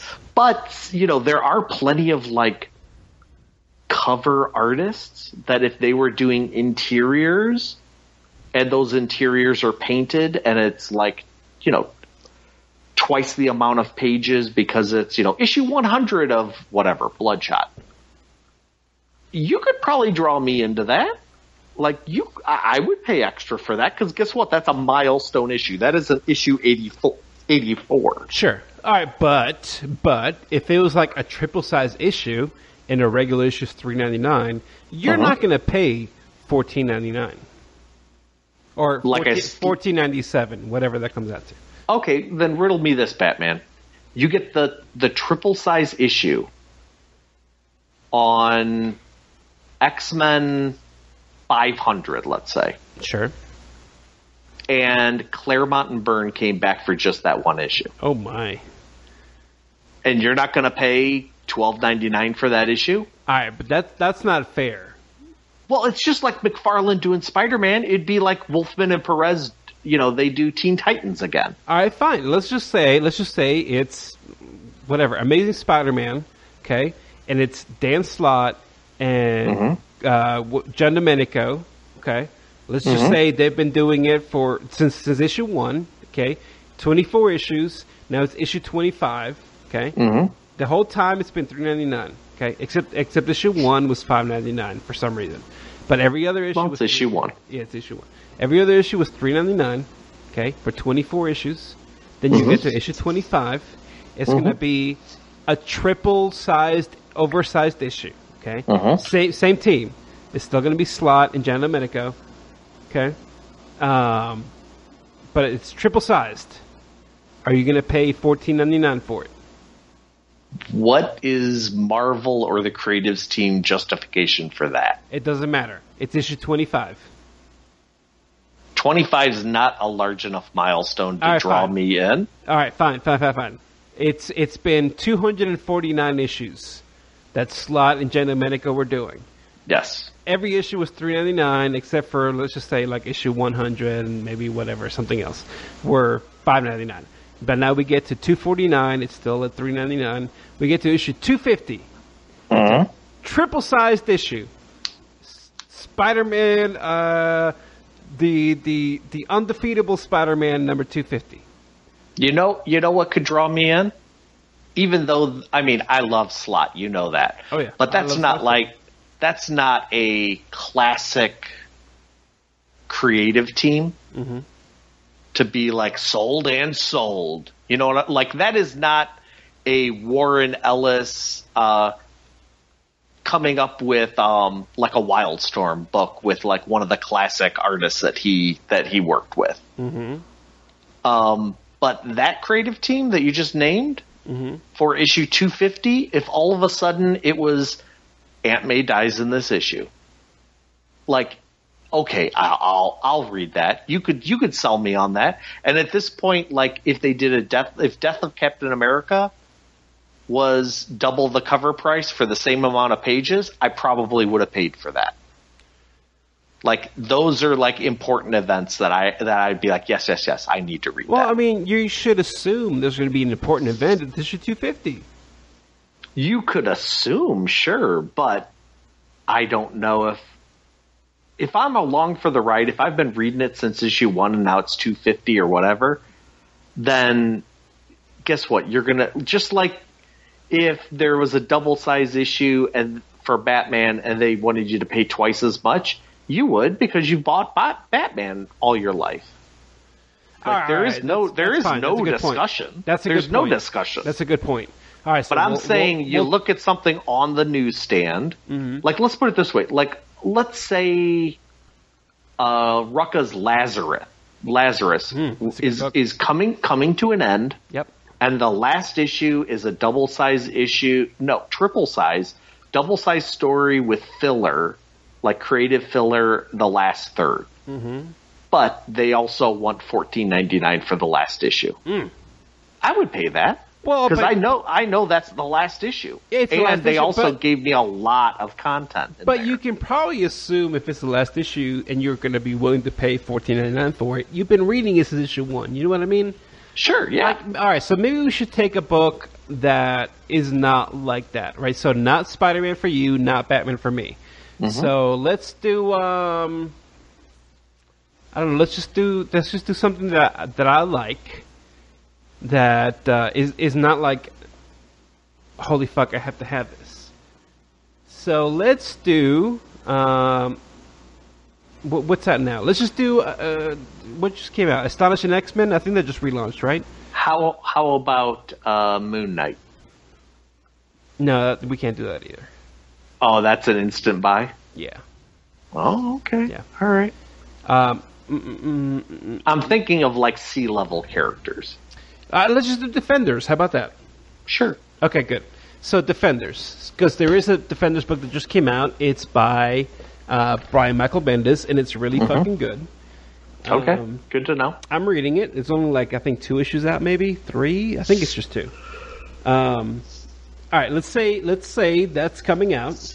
Okay, you, I mean Mm-hmm. you you like k- kind of Iron Fist, but you like Daredevil, for example, right? So you Oh no, I I like Iron Fist in the comic sure, but but like you love Daredevil, for example. for sure. Um, you're like okay with the rest of the characters. Let's just say that. Um, and Mm-hmm. this just came out. Brian Michael Bendis. It's out 50 issues. Are you willing to pay 5.99? Probably. 6.99? Eh, 7.99? 8.99? 9.99? I think- 12.99? I think my price point where I would tap out because you know, uh, I mean, you started this conversation that I am a sale purchaser, a trade reader, and I'm reading a lot digitally, like Marvel Unlimited. Mm-hmm. If I was to walk into a comic book store, since you got me suckered into the Valiant uh, Yep. pre-order so. bundles. Yep. Yep. Uh, now I'm in there once a month and I'm looking and I mean I always hit you up like hey what's good I always want to try something just to like dip my toe into some into a floppy and if I saw a defender there and it had Bendis who I like and it had an artist that I like I like defenders I like street level characters Mhm. um I think the price point would probably be about nine ninety nine before I finally right? just yeah before I tap out and I'm like no I would need it.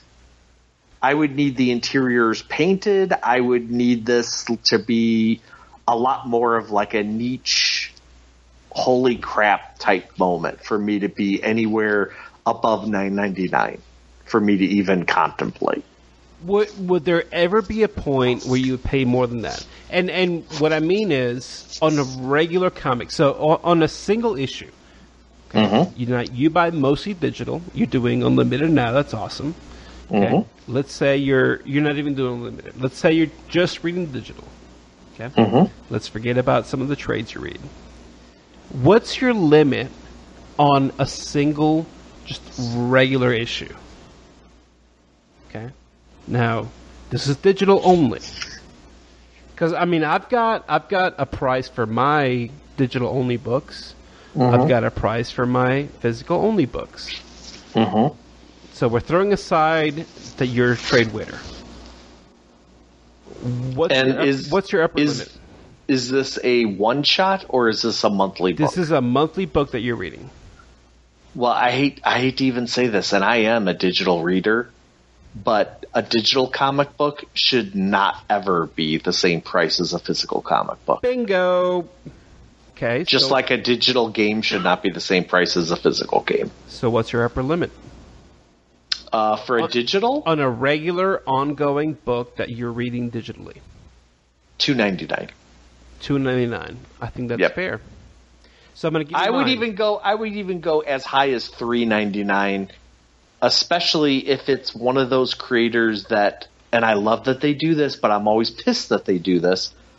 Uh, and they do it especially with like image titles, where the creator will give you panel breakdowns or like letters to the editor or columns, and you only get that if you buy the book, the physical book. I'm totally with you.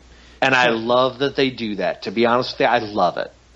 And it would be something like, guess what? That makes the physical book worth a buck more for that extra content that I'm never going to see unless I actually bought the physical wear.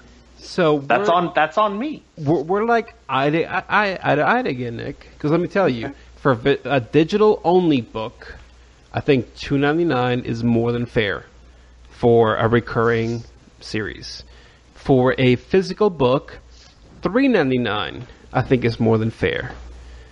Anything beyond that, like if if your book suddenly becomes four ninety nine every single month, um, I, I I might consider dropping your book.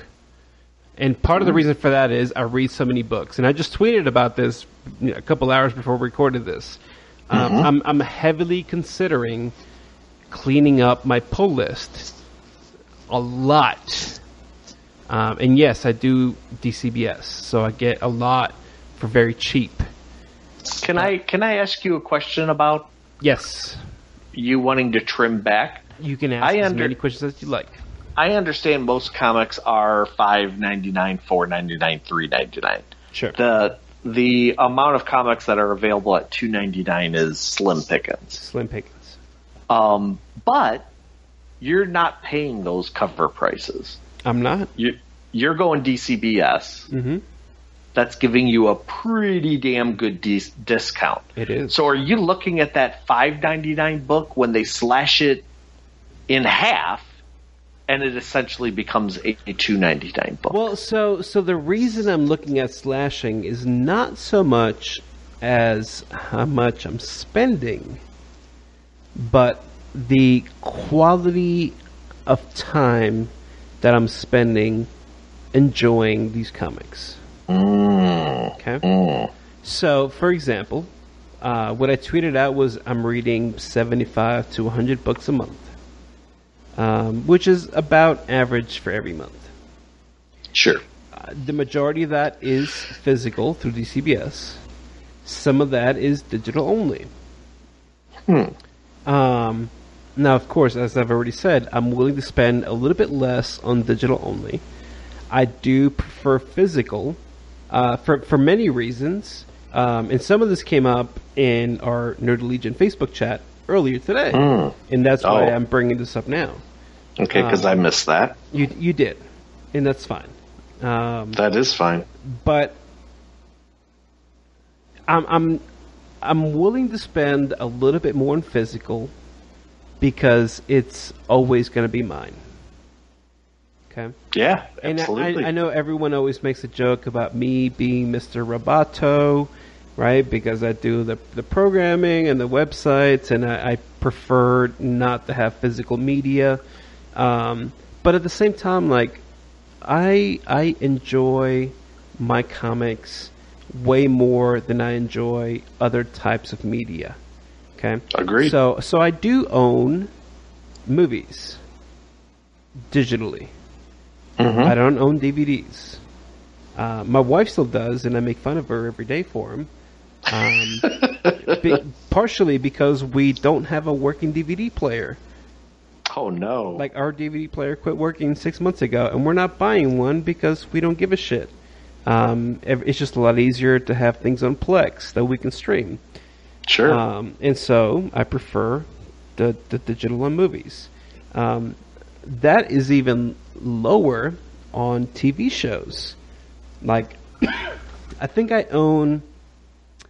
I, I could probably count the number of TV shows, full TV show seasons that I own uh, with both hands. And, Wow. And even that's a stretch. Um, because I don't feel like there's enough quality TV show I would want to watch that's not available already in streaming somewhere else, right? So like the stuff that I would want to own, I want to own because I want to have to watch whenever I want to watch it. Um, I, I think with TV, that becomes rarer than with movies. Can I give you my little scenario regarding that? Of course. We, as you well know, cut the cable cord a long time ago. Yes. So whenever my wife wants a series that a TV series that we can't grab from any streaming service, I'm always like, just get it. Who cares? Sure. And now I treat that like like right now. She currently like she grabbed like one of those MTV challenges. Mhm. And those aren't ever going to be rewatchers. Come on, you're throwing that Oh, money right down the right down the tr- the tube. yes. But for her, she wanted to watch it, and it was like fourteen bucks. And it's like, guess what? We pee away fourteen dollars in the matter of like a day. Sure. So who the hell cares? And guess what? We're putting hundred dollars back in our pocket every month for not having cable. Yep. So uh, we're still at a winning position. Like my wife right now, she she grabbed like the current season of Big Brother. Mm-hmm. And it's like, yes, we could we get like the CBS app and and just watch it that way? Sure. But all that garbage that comes with that app, it's like, eh, just buy the season. It's on three or four times a week, whatever it is, for a month or two months, and it's like it's still under twenty bucks. Well, yeah, and so and so that becomes a matter of how much is something worth to you, right? Yeah. Because like I wouldn't pay fifteen or twenty dollars for a season of Big Brother. Right? No, of course not. But to your wife, that's worth it. Right. And and it's still I'm still saving tons of money by not having cable. Sure. And, and I'll give you another example. So until yesterday, I had never seen, and I'm going to get some hate mail from Star Wars fans. I had never seen Star Wars Rogue One until last Ah. night Okay. because uh, Friday it went live on Netflix. Ah, okay, good so to you, know. So you can watch Rogue One on Netflix, and and I watched it, and I'm glad that it was on Netflix, a service I already pay money for. Yeah. Because after having seen it, if I had gone to the movies and paid $20, $30 to see it in theaters, I'll be perfectly honest, I would have been pretty pissed off.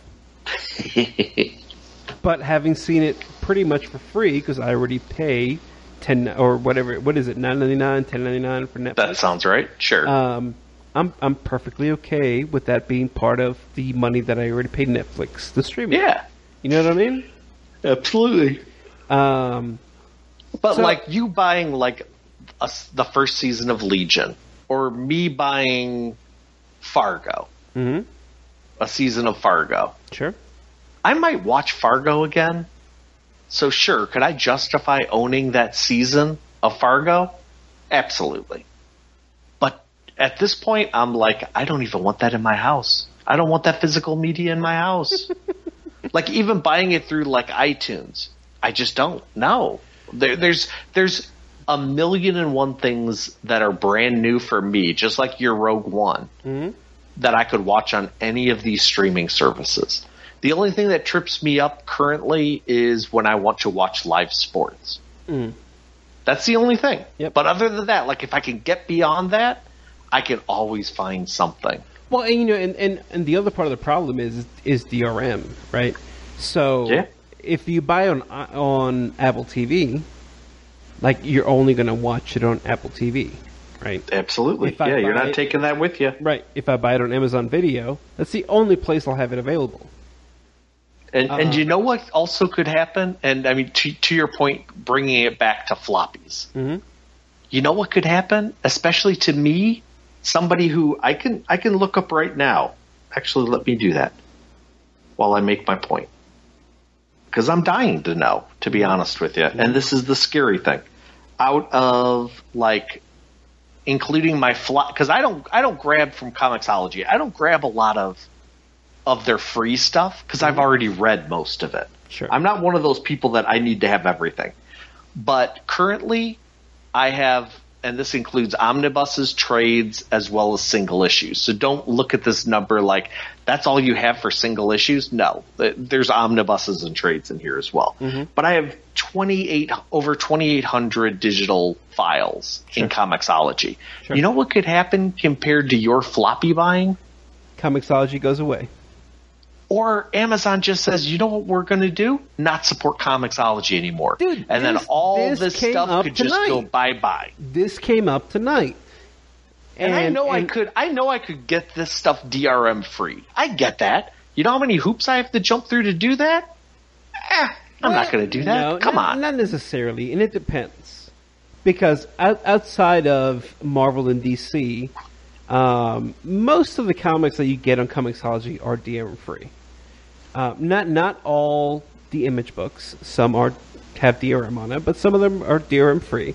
Um, but really, like every indie publisher, usually is DRM free. So even if Comixology goes down, you still own it. Uh, But but my point is just to your like Rogue One. Even if Amazon was advertising, we're removing Comixology. It's going bye bye. Grab your comics now.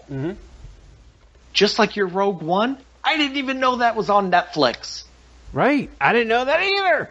If you're not paying attention, guess what? That deadline could come and go, and then all of a sudden I'm like, oh my god, I never grabbed that stuff. That, that, that, that, that, gone. Well, and so so that becomes a thing, right? So like people are perfectly happy spending two ninety nine, three ninety nine on a digital copy, okay? But what happens if that changes?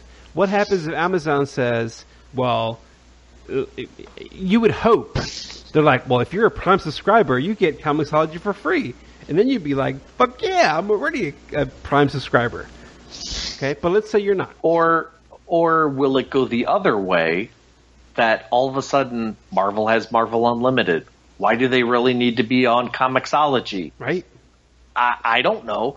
You don't think DC wants to do the same exact thing? Image, Dark Horse, like if more and more publishers left Comixology and tried to branch out by themselves, at some point Amazon's going to be like, "Well, then why are we doing this? Mm-hmm. We're here for a business. Close this thing up."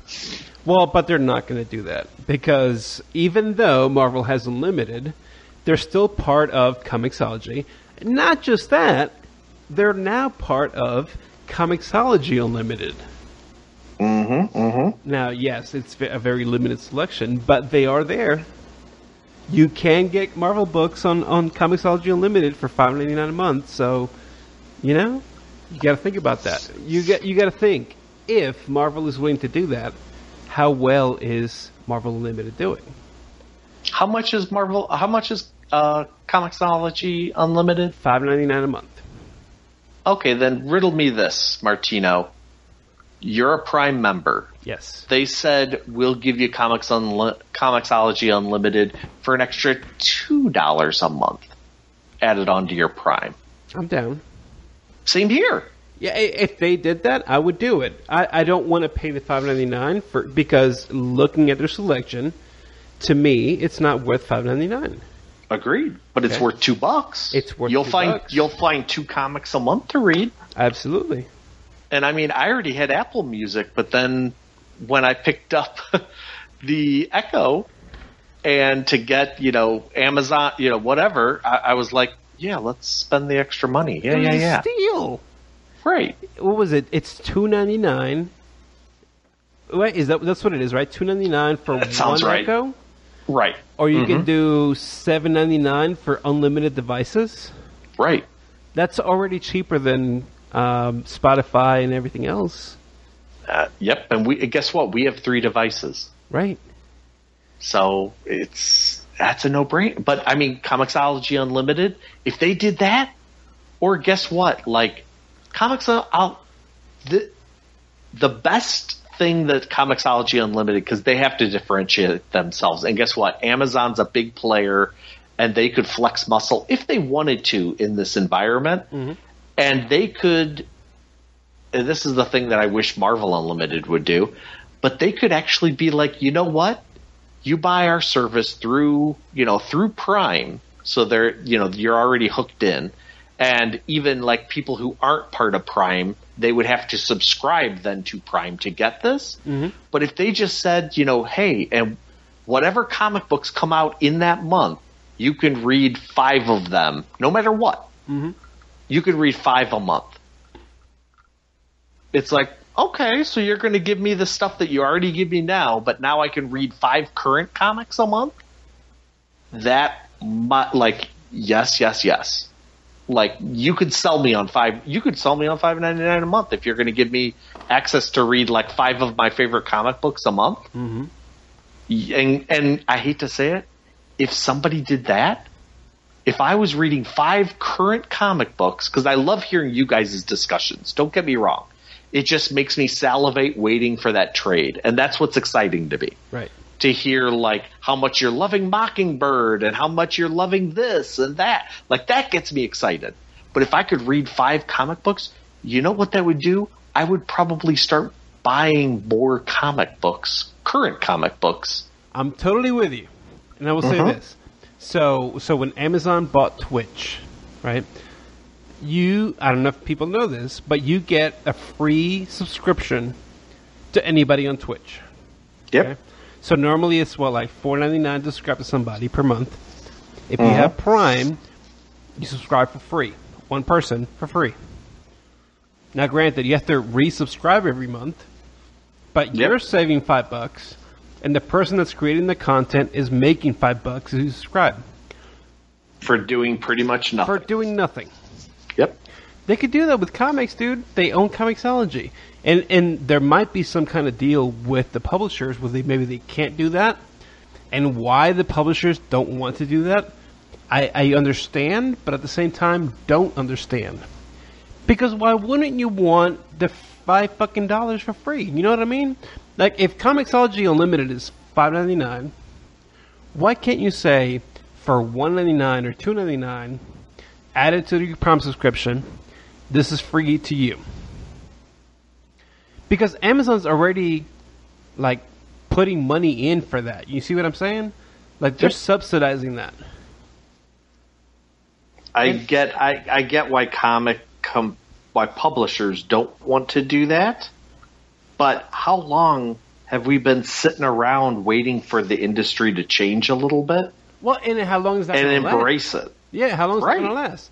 Because, Absolutely. So, so today, uh, friend of the show, Aaron Bell, uh, co-host of Rebirthically, Mhm.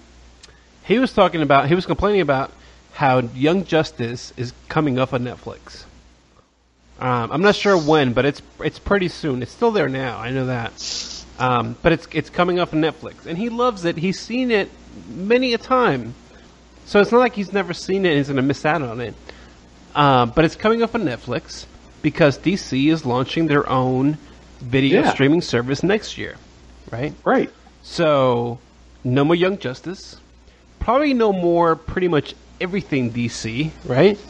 Like no more Batman movies, no more what like Arrow and stuff will be there because they have a deal with CW, but like everything else will be gone and will only be available on DC's streaming service. Um, like right now, HBO's got all the Batman stuff. They got all the Nolan stuff. They got the '89 Batman, like everything. Everything's on there. Batman, Superman, that's all on there.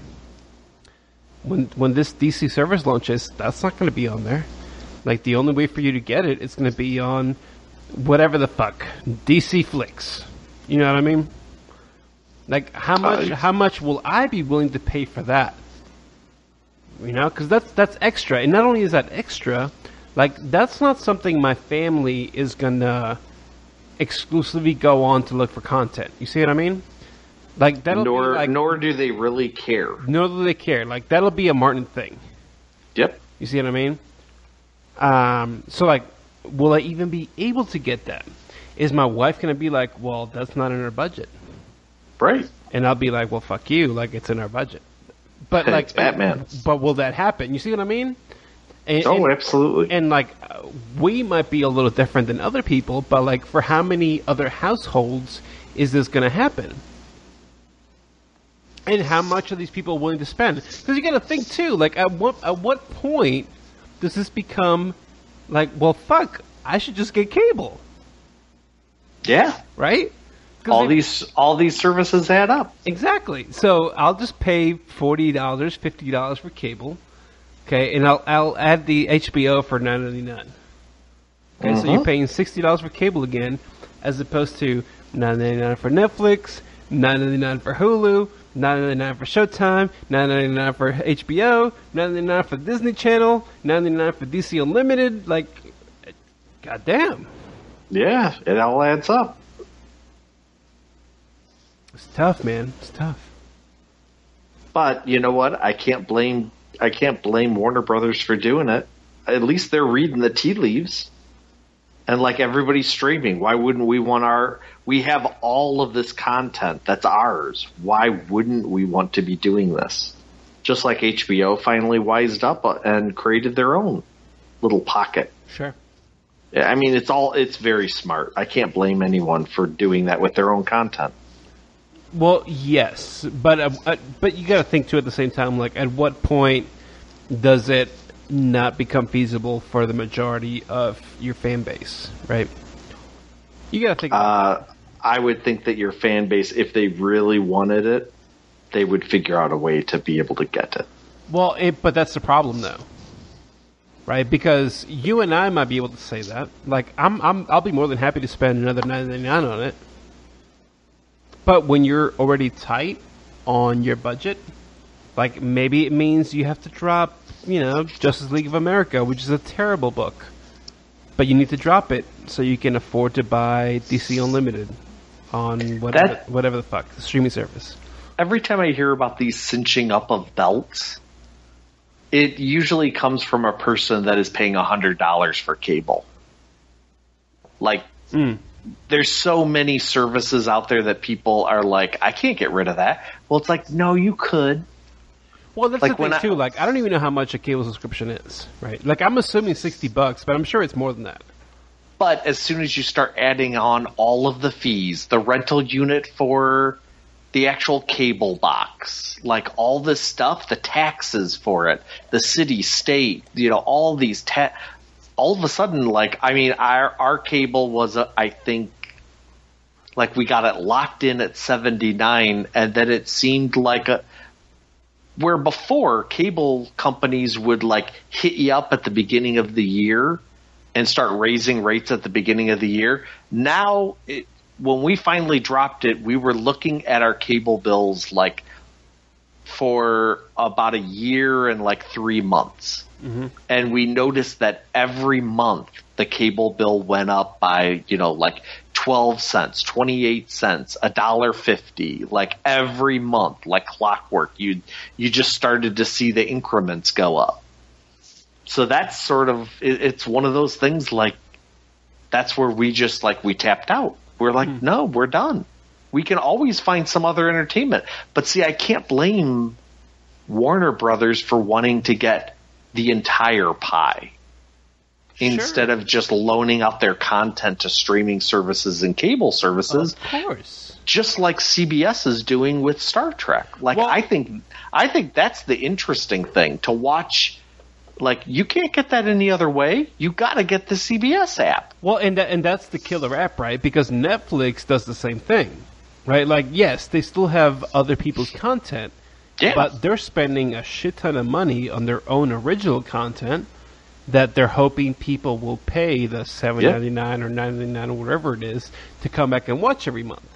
and they're taking a big risk. They like are. they're I mean, reading they're reading tea leaves and just hoping that by even not even putting out the stuff on DVD and whatnot, which you know luckily they do do for a lot of their shows, Mm-hmm. but still like not all of their stuff is available Mm-hmm. unless you have the service. Exactly. And it, yes, it's a big gamble, but there's also, you know, Huge reward. huge rewards. Um, but I think for Netflix, even it's still a little bit different. Um, and and they're fortunate enough that they can do the pivot because they've had a loyal subscriber base for a long time. Um, and so if they if they're successful in pivoting that fan base, then yes, that chance will work out for them. But for other companies, that may not work out so well, right? Like we've talked about some of the Hulu originals, like eh, they've been pretty shitty, except for um, the the Handmaid's Tale. Like that was good. Well, eleven twenty two sixty three was pretty good too, uh, and, and I like the path. and, and the path was good. But at the same But time, the like but the majority of their stuff, I would even put Amazon garbage. Sort of in that boat as well. Totally, like yeah. Am- for every great Amazon, there are two or three clunkers. And I mean, like the only the only hit Amazon's had is uh, Transparent, right? Yeah. And now- I mean, like now they're coming out with a Tick, which is going to be good. Uh, hopefully, um, Man in the High Castle got a lot of praise and a lot of critical. yes, but, eyes, but but but- it was a small niche audience. But I hate to say it, like all of those, when you name off Netflix shows, people have subscribed to Netflix for these shows. You don't hear too many people subscribing to Amazon for those shows. No, that's It's it's great when they're there and they get them and like, oh my gosh, with my Prime, I get all these shows. Great. And then they discover them. But they're not drawn to like, I got to get Amazon Prime because I need transparency. Mhm. It just it doesn't work that way. So I mean, you do roll the dice and you're just hoping that you get a payoff. Yep. but Warner Brothers just banking on some of their previous content. That's why, like, when I was buying DVDs, when you saw like a Criterion DVD, holy cow, was that like that is the Cadillac of like film quality. You're going to get a great uh, like director talking over the film, like the the best print available. They're going to restore it. You're going to have all of these extras, and then if anybody should be able to take their their all their content and like create their own digital channel, I would have thought it would have been Criterion, and they just pretty much sold their catalog to Hulu Yep. which it was smart of Hulu to be like, hey, we can go after the film fanatics. And why they never ever stepped on the gas for that. And guess what? You look at some of these digital streaming services, there's plenty of them out there that are going after just the horror fan or just the foreign film fan. Mm-hmm. And they're making money off of it, I'm sure. But for whatever reason, Hulu does not go after that like there's a big market out there for like documentaries. I I might have watched three documentaries on Hulu because they're never ever presented well enough to me. Mm-hmm. Whenever I fire up Hulu, but like Netflix, oh my god, there's a documentary in front of my face every time I fire that thing up. I agree. It's strange, very strange. Agreed. I don't know what the deal is. I don't know. I don't know, Nick. But I think CBS is that's going to be the one to watch. You think so? Because I even I, mean, like, even what- brought up to my wife when we were debating on getting that season of Big Brother. Mm-hmm. I'm like, why don't you just get the CBS app? It's right there, and it's whatever it is, five ninety nine a month, seven ninety nine a month, and I'm like, it's pretty much the same price as if you just bought the thing through iTunes, but you know, you get a, lo- a lot more offered. And she and she absolutely was just like, no, it's all garbage. I just want this one show, and that's all I want. And I'm not, and I don't really want to investigate anything else that's on CBS. Mm-hmm. But will this? I mean, I hate to say it, like I, I'm sure all the hardcore Star Trek fans, they're going to be all over it. Sure. But the majority of just people that you know, Star Trek is just sort of in their wheelhouse. It's on their radar a little bit. Mm-hmm. Like those are the fans that will just look at that and be like, "I'll wait for net for it to be on Netflix," or if they don't even know that it will never be on Netflix, eh, I'm sure that'll be on DVD. I'll just grab it that way. Right. So, I mean, I I think this is a big experiment. It's a fun experiment, but I don't know if it's going to actually push CBS. The thing with CBS, like my wife was even pushing me to get CBS for uh, college football or professional football, mm-hmm. and I tried it out. I tried out the CBS app when it first came out, or when it hit my radar last fall, mm-hmm. and you can watch anything on the app except for uh, all of the licensed sports. Like I could get like college basketball or golf, but football, they're smart enough to be like, you know what, we can have our own app. See, that's that's always a problem, though. And you know what? I, I don't think that helps. Because I I've, I've read some articles recently about ESPN losing a shit ton of money um, because a lot less people are willing to spend the money to add ESPN uh, to their packages or even pay Yeah. for cable in order to subsidize ESPN. And ESPN Yeah, they took a losing a ton of money. You know what I'm saying? Yeah, they took Like, a bath, that- absolutely. That's not smart. Um, and I, I know what you mean about CBS, but like, am I willing to spend seven ninety nine just to watch Star Trek Discovery? Probably not. yeah, agreed. Big Big Bang doesn't draw me into into CBS. You know, like every time I hear of a show that that's on CBS, I in my head I'm always thinking that'll be on Netflix in three Well, years. exactly. I don't. I don't need to. I don't. Exactly. I don't need to watch that right now. Well, and the thing, so the thing becomes, well, what if it's no longer on Netflix, right? So we talked about the, the DC Unlimited thing, right?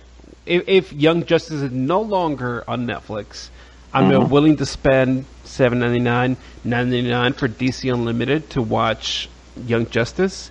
Probably not. You know what I mean? But like, if, No. if you're telling me like all the the Nolan movies are all there, uh, all the the Batman Nolan movies, you tell me Batman Superman's on there, Man of Steel, Young Justice. Um, I mean, what about the CW stuff? Is not going to be on there because that's DC. What about the direct-to-video stuff? What about the direct to video? Like, is it like if the direct to video stuff was on there, that's probably worth the ninety nine. You know what I mean? You know what they could sell you on? Day one. Like, this is going to be like the killing joke. It was in theaters on whatever it was, Monday night. Yep. And then in stores on Tuesday. I went to see it in theaters. Same here. But like on iTunes and streaming like places, you could buy the digital copy. When was it? Monday? Yep. like before it even hit stores. Well, guess what? If they want to do that DC Unlimited app for streaming, they have to make those like direct to videos like that's a day one. You don't even have to wait for like for it to hit stores. You're going to have that before the store. Well, and and ha- you but, you'll get a crap ton of people But- signing up just for that. but it has Just to for be- those 3 times a year that those videos come out. it has to be in advance and exclusive because right now you can purchase almost every single TV show or movie digitally somewhere or other before the DVD or Blu-ray comes out. Okay, like I, I'm, I think like right now it's about ninety percent of everything that comes out you can buy digitally at least a month before the Blu-ray or DVD comes out. So so at at that point, like if you're if you're telling me, um, yes, you can go watch. Let's just do the Killing Joke. Uh, you know, there's a new one coming out. Harley Quinn and Batman's coming out. Okay, that's the next one. Um, Yep. I I can go watch Harley Quinn and Batman in IMAX for whatever. I'm spending twenty bucks a ticket. Um, or if I'm a, a DC Unlimited subscriber, I can watch it in the comfort of my own home the same day as it comes out in theaters. Yep. Um, and it's it's going to be available to purchase digitally or DVD a month later. But for that one month, and I don't I don't think any more than a month would make sense. By the way, um, but just for one month, you can get it on the service. I'm I'm okay with paying the ten bucks a month to get something like that a month early. You know what I mean? Because because for the most part, I'm not going to buy them.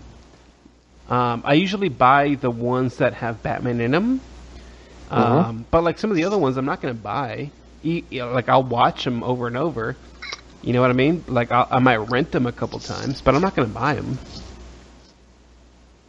So, I don't know. I think that's the company standing up to the cable services for all these on because you know they make some money off the uh, on demand, Oh sure. but they either have to stand up to them and be like, "Hey, we're putting it out at the same time," or you have to wait for these sweetheart contracts to run up, and then that's when DC says. Hey, you used to have the exclusive for a month before the DVD came out. Well, we're putting it on our streaming service the same time. I mean, look at HBO. That's exactly. You think HBO just all of a sudden developed an app and it's like, here it is? Right. Or did they wait until their contract with all of these cable companies and, you know, satellite companies ran up and then they were like, nope, this is what we're doing? Mm-hmm. And I mean, I hate to say it, like, you look at Game of Thrones or Walking Dead or House of Cards.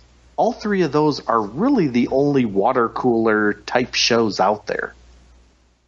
Yeah. Like, there really is no other water cooler show. So why do I need, uh, like the CBS app? Why? Right. Like I tell my wife all the time, like we can watch like the ABC app free on our uh, Apple TV, and it's like we're watching something in the '90s because we can't skip through the ads, so we're physically locked into watching a complete one-hour show. Mm-hmm. It's not a 48-minute show; it's an hour show because we're sitting through all the dumb ads Right. but they have us locked it. Like, guess what? That's how you should be offering your content.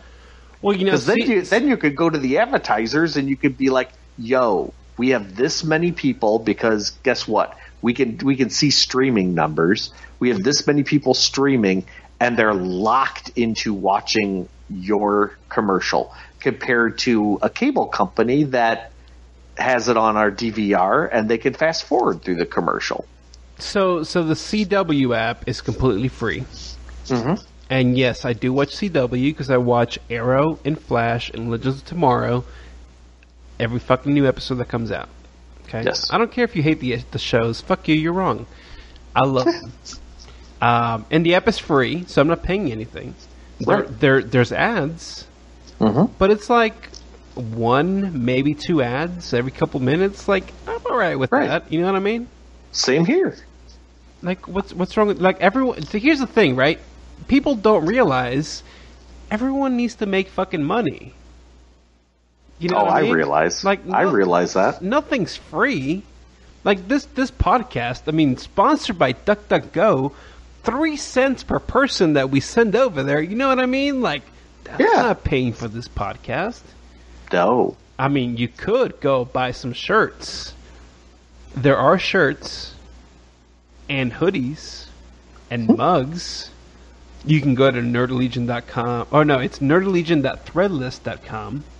Nick, you know, you've, you you bought Threadless stuff before. Quality Absolutely. products. Quality. Quality. Okay? Ma- uh, uh, from from a U.S. based company. US based, co- made in America. Let's make America great again. Amen. Okay? You know how you make America great again? You support the Nerdy Legion Network. That's how you do it. You know what I mean? Like, this shit ain't free. You know what I mean? Like, it might be free to some of the hosts, right? Like, Nick's not paying for this this network. Paul's No. not paying for the network. Aaron's not paying for this network. Guess we, guess what? It's coming out of my pocket. Do I whine I- about it? No, because I love doing this fucking show and this motherfucking network. But you know what? Go buy some goddamn t-shirts. I don't like it. America. That's all I gotta say. Anyways, CW doesn't make any money on their app. You know what I mean? Like it's free. No. You got ads. You know what? I'm okay with watching an ad because I'm watching the fucking show for free. Right. That's how they should be doing. That's how every every channel, not every channel, but all of the major channels, that's what they should be doing. Well, they they should, and I think they do. But you know what the problem is? Nobody wants to fucking pay for anything, Nick. I know. That's it's the crazy. problem. It's crazy. Like, what sense does that make? Yep. Are you? But don't you feel me- don't you feel like you went back in time though? Like Oh, now God sitting yes. sitting through an ad I never used to, but I also paid fifteen dollars a month to have a DVR. Dude, on so on Hulu, I pay the extra. I think it's like two dollars extra, Sure. uh, maybe three to do the ad free. Hmm But you know what? Like it's ad free. I'm still fucking paying for it because it's I'm paying to not have ads. You see what I mean? Absolutely. Like that's the same thing. I choose But I- not, I, I- choose not to have ads, and that extra money that I pay is going to this company so they can provide me with this free motherfucking service. That's technically not free because I'm paying for it, but you know Right. what? Like it's there. Like Yeah. I'm okay paying for your content because I feel like it's quality enough where I can get your content, and I'm more than happy to pay for that. hmm I don't understand. Like, what? Why? Why?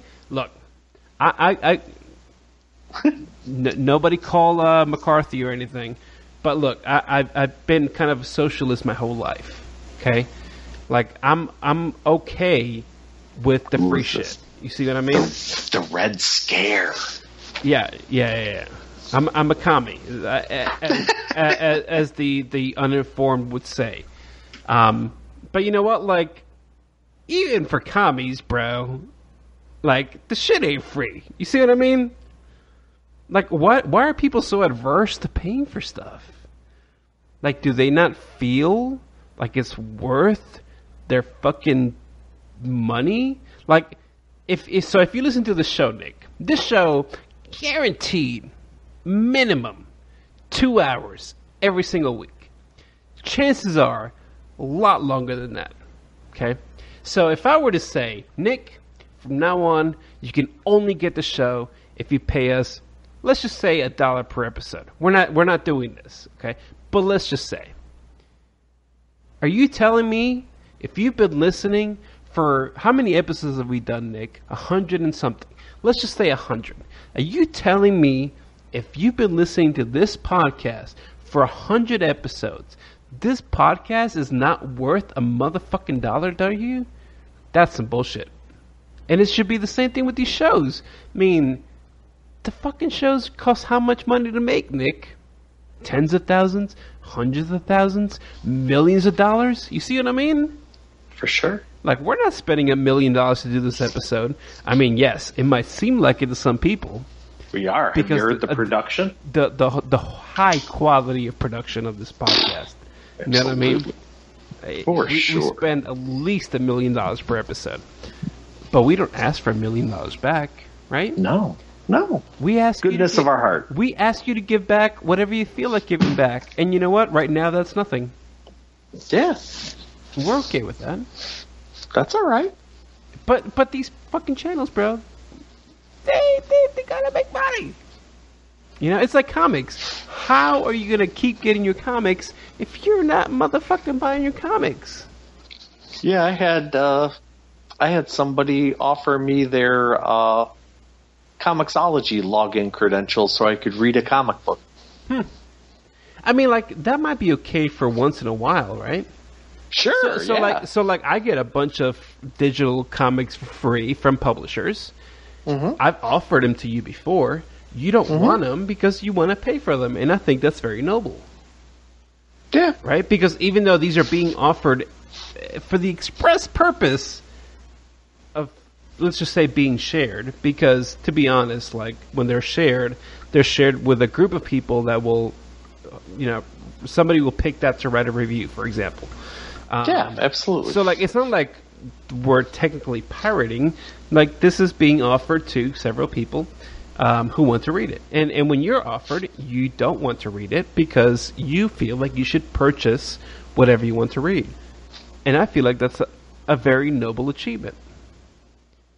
And and I feel the same way because a lot of times I will be offered books that I will refuse to read until I buy them. For example, the Aftershock books we get for free. But whenever I get sent the review copies, I don't read them until the books come out that Wednesday. Right? There so, you go. so yes, it might mess up recording the Aftershock Central podcast because we might have to wait an extra day or 2 hmm But at the same time, like I don't give a fuck. Like I'm not doing this to get free shit. I'm doing this to talk about stuff that I enjoyed talking about.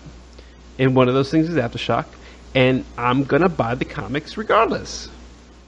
Well, and they're also sending you codes uh, so that you guys will have something to talk about and review and Sure. you know comment on. Obviously, they're proud of their product and they just want more people to you know to put it in their eyeballs. So I can't I can't blame you for get.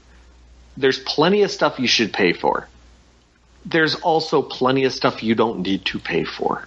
You're you could put your right. dollar somewhere else. Absolutely right. Well, and, and so here's the thing too. Like, if if I'm gonna review a comic, I don't want anyone to ever say, "Well, Martin gave that comic a five out of five because he got it for free from Aftershock or Right. Valiant or whatever the fuck." You know what I mean? Payola scandal. Like, there's no payola here, bro. If I'm gonna No. talk about something, I will tell you straight up if I like it or don't like it. Okay. right? This includes Tom King's Batman, by the way, Daryl Taylor. So quit bringing this shit up too. Okay. Hmm. Even if DC gave me free copies, guess what? I'm not fucking talking about it. But but but also, if you were railing against something through you know th- that aftershock puts out, Sure. and aftershock all of a sudden said, "Stop sending those dum dums codes." That's their prerogative. They could do that. Oh, sure. But do I blame you for not spending a penny because they're sending you digital codes? No.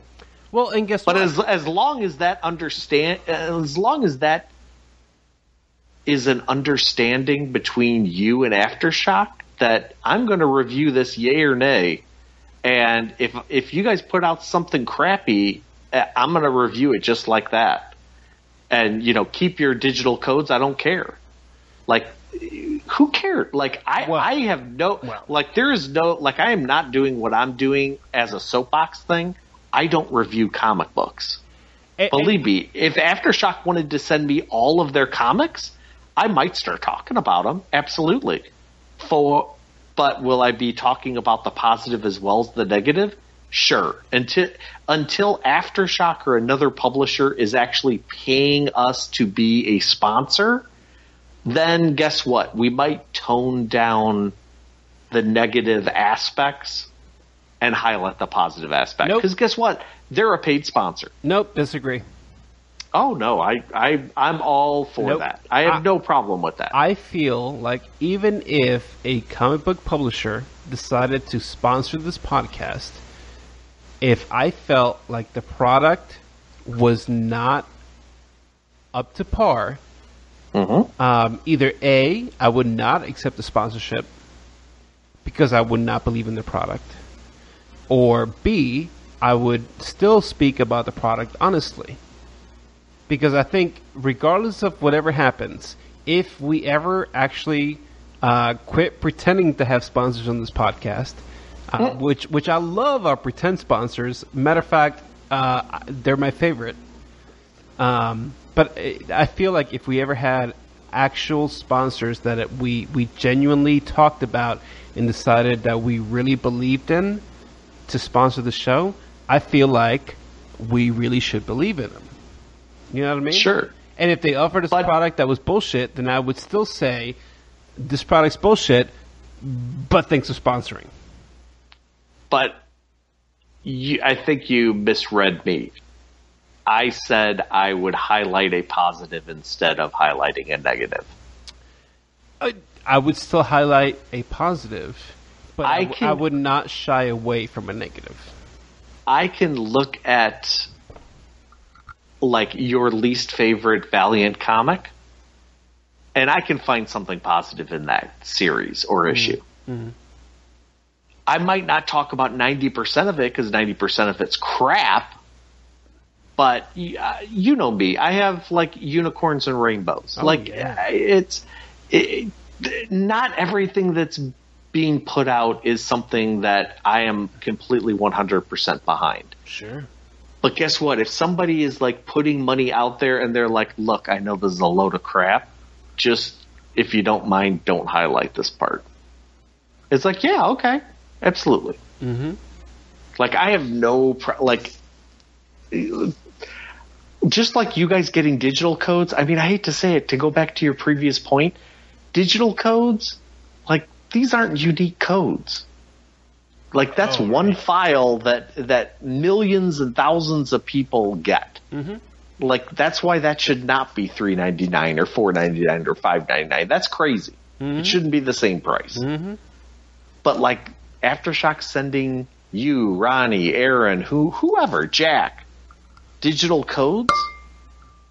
I I'm not I'm not looking at that like they're paying you off. They just want you to read the entire line of comic books so you guys can have something to talk about. Mm-hmm. And if you guys feel like you have to go and buy cover B of you know Black Eyed Kids, well then go ahead. But I'm sure Aftershocks like we don't care if you buy it or not. I mean, it's great that you want to buy it, but we would like you guys to talk about it over buying it. Well, and and you and I have talked about this before for other publishers who were like, "Well, if this is how you feel, then we're going to take your digital copies away." And my response was, "Well, fuck you, then take them away because I don't give two shits." Yeah, absolutely. And that's exactly how it should be. Because no one, unless they're paying you, and even if they're paying you, there's got to be like an understanding, as well as something written up in a contract saying, "We don't want you to talk about this. We want you to treat the product like this." Blah blah blah blah blah. But like, there can't be an under, you know, an unwritten understanding of like, well, since we are giving you these digital copies, you best not talk bad about us, period, or Yep. we'll send the law after. You know, it's like, Yep. oh my God, are you kidding me? So what you're saying is we shouldn't do what Bleeding Cool or Comic Book Resources or those kind of websites do. Oh wait, wait! I didn't mean to call them up by name. Uh, we'll just call them Cleating Bull and uh, Rusanama and uh, uh, Bamik Cook Resources. There you go. There you go. Is that better? I don't. I don't think any of those writers for those sites should have to pay for any of their content. Well, and then the funny thing too is then you have like other smaller websites uh, for people that are generally fans, right? That get those comics and they don't get fucking paid for any of this shit, right? Like they're just doing because they want to get the free comics. Yeah. Um, you you guys are a bunch of assholes. Like it's it's good for people to disclose stuff like this. Like my wife and I will sit and watch like unboxing videos here and there. Yeah. And my wife's like, "Oh my god, this person buys like 25 boxes a month. How can they afford all this stuff? You know, like loot like loot crate and stuff." And I'm like, "Do you really think they they buy all of these boxes. No way in hell. Look how many fo- how, look how many subscribers they have. There's Yep. no way they might pay for 3 out of the 25. But you know what? They never ever disclose like, "Oh, this was a sponsored one. Oh, this was like that's the shady part." Mm-hmm. I mean, if somebody told me like, "Oh, they're a sponsor," then at least I can take their opinion on said video game or comic mm-hmm. with a grain of salt. Mm-hmm. But if it's a reviewer from one of those websites that you named, like I would hope that they would get the product to review. I mean, that's like asking a person who reviews cars to buy every car that they're going to review. That can't be mm-hmm. done. Come on. Mm-hmm. Just to give it. See, Nick, that's why we will always have listeners, but we'll never be rich off of this podcast. Yeah. The bad thing is you're always in the hole every year Oh, for. on. All right, you there? Yep. It's fucking my. I think my little headphone jack is messed up. Uh oh. It keeps uh keeps acting up on me. Uh oh. Mm-hmm. Mm-hmm. Are you working tomorrow? I am. Jesus, I think this is the latest we've ever talked on a Sunday. Holy shit! We've been talking for two and a half hours. And we started late, dude. God damn! I know. This podcast is the best. While you were gone, while you took a little hiatus, I'm, I'm guessing to go to the bathroom, I already went through Comixology sales. But now that I have Marvel Unlimited, those Marvel sales on Monday don't mm-hmm. really ring that bell like they used to. Is there anything good on on Comixology right now that I should be buying? The sales? Yeah, just whatever. Or just in general? Sales. Uh, they have a Cosmic Cube sale going on. If you were into that. Uh, nope. But I have Marvel Unlimited, so I'm guessing all of that stuff is probably on Marvel Unlimited. Yeah, yeah. So, So I'll skip all that. So nothing good this week. That's a shame. Shame Well- you, Comixology. at least for Monday. Um, so I want to. So I want to update. Um, oh my god! Wow. Um, I want to update. I, I was going to read a bunch of comics today because I was off today, and um, I, I read nothing. No. I read nothing. Um, I watched uh, Wonder Woman, and uh, I hung out with the kids and played some games, and that's about it. So, um, but but as I told Nick, I did start reading Spider Island, and uh, I, I, I like what I've read so far. I'm only like two issues in, so I can't really say. It's fun. But uh, yeah, it's fun, dude. You know what? Like, I love all the Spidey events. I don't care what anybody says about Dan Slott or anybody else. Like, fuck you guys. This shit's fun. You know what I mean? Yeah, uh, people people want to rail against whatever. I just I can't buy into it. Slott Yep. is Slott just writes some fun stuff. Yep, agreed. Um, also, I am Gotham came back.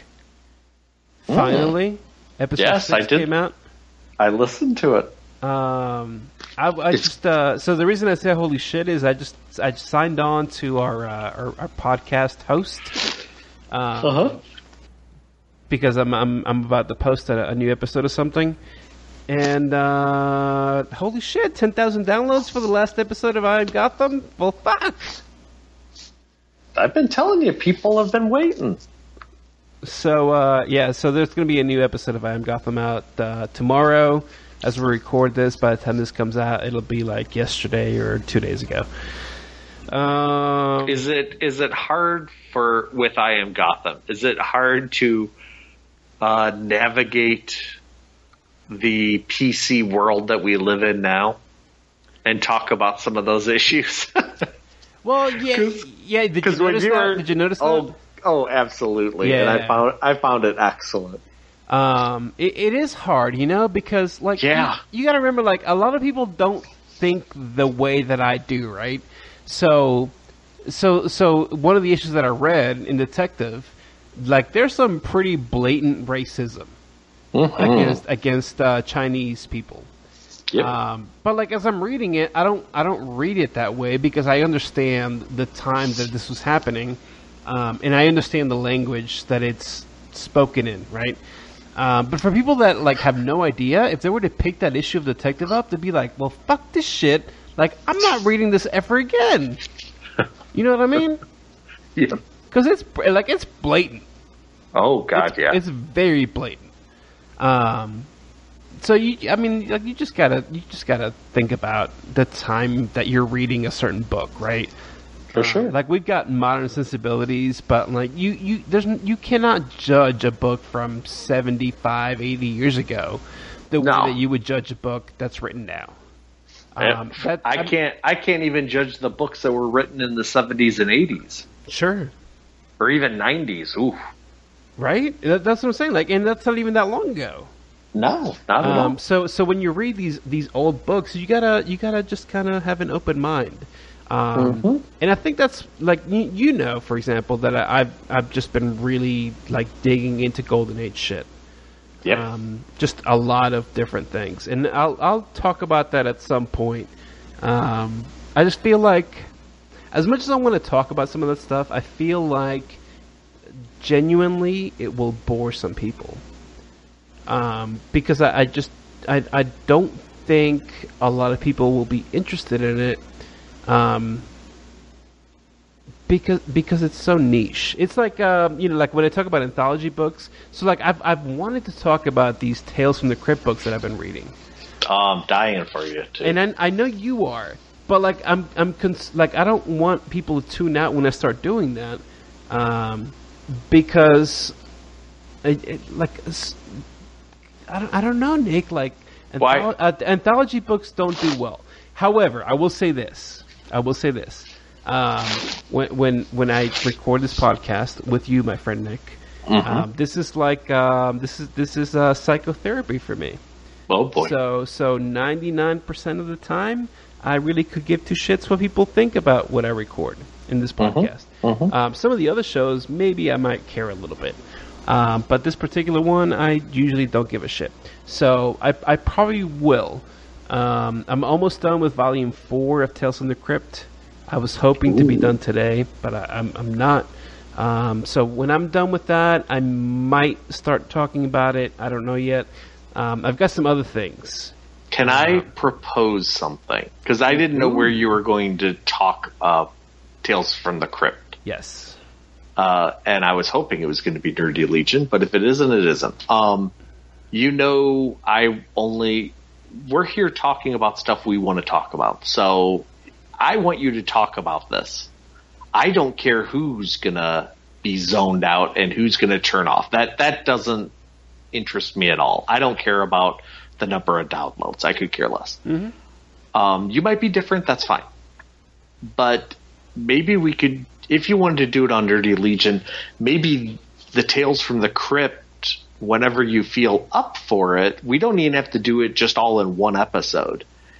But however we want to break this up, maybe we sock them away and then release them before uh, Halloween. Oh, that could be interesting. Yeah. Well, so so I- Because then we could sock away, like even if we did two or three, we could sock them away, and that, and all of a sudden those could be bonus issues, you know, three weeks before Halloween. Well, so so the thing is, so I, I'm I'm doing the Tales from the Crypt stuff now, um, Mhm. but I do have some of the crime suspense uh, stories that EC Archives did. Um, Yes. I have some. Uh, what's it called? I think it might just be called Science and Fantasy, um, where they're like you know like 50s and 60s like typical sci-fi stories. Yes. Um, I've got a couple other ones because they had like a few different horror series.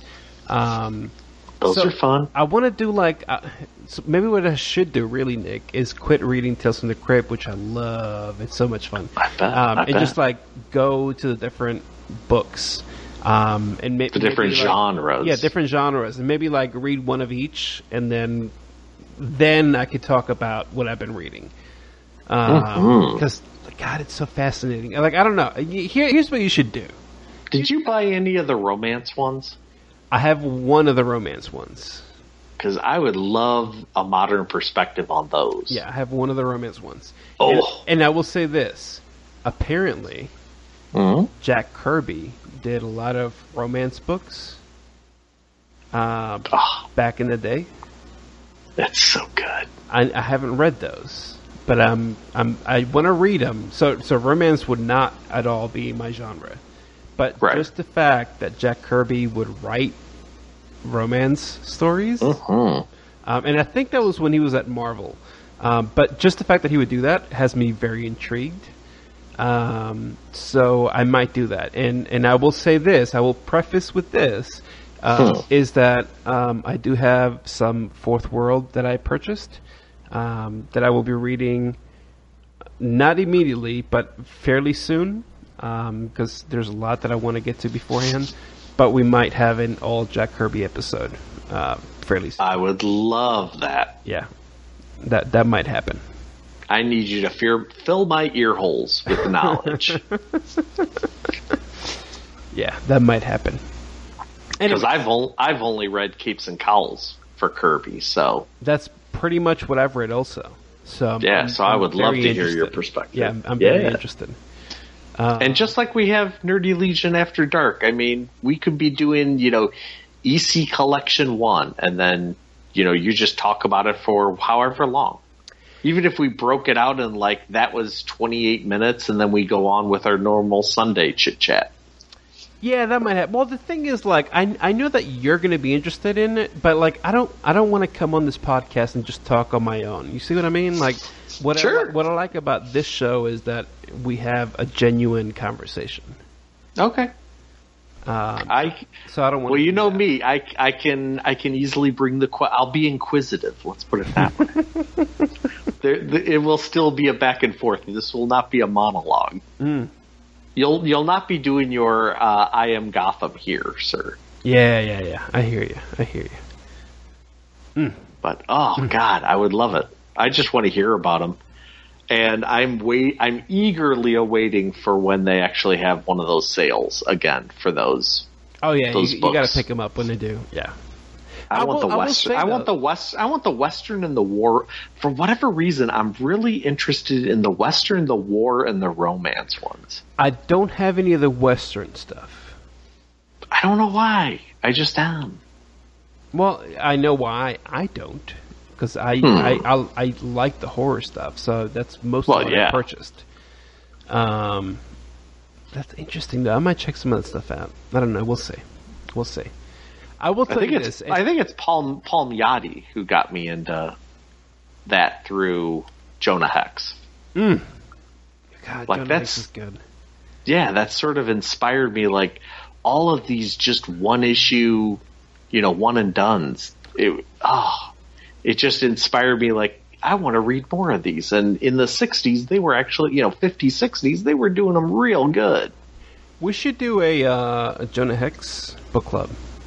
Mm. Mm-mm-mm. I would reread that. Sign me up.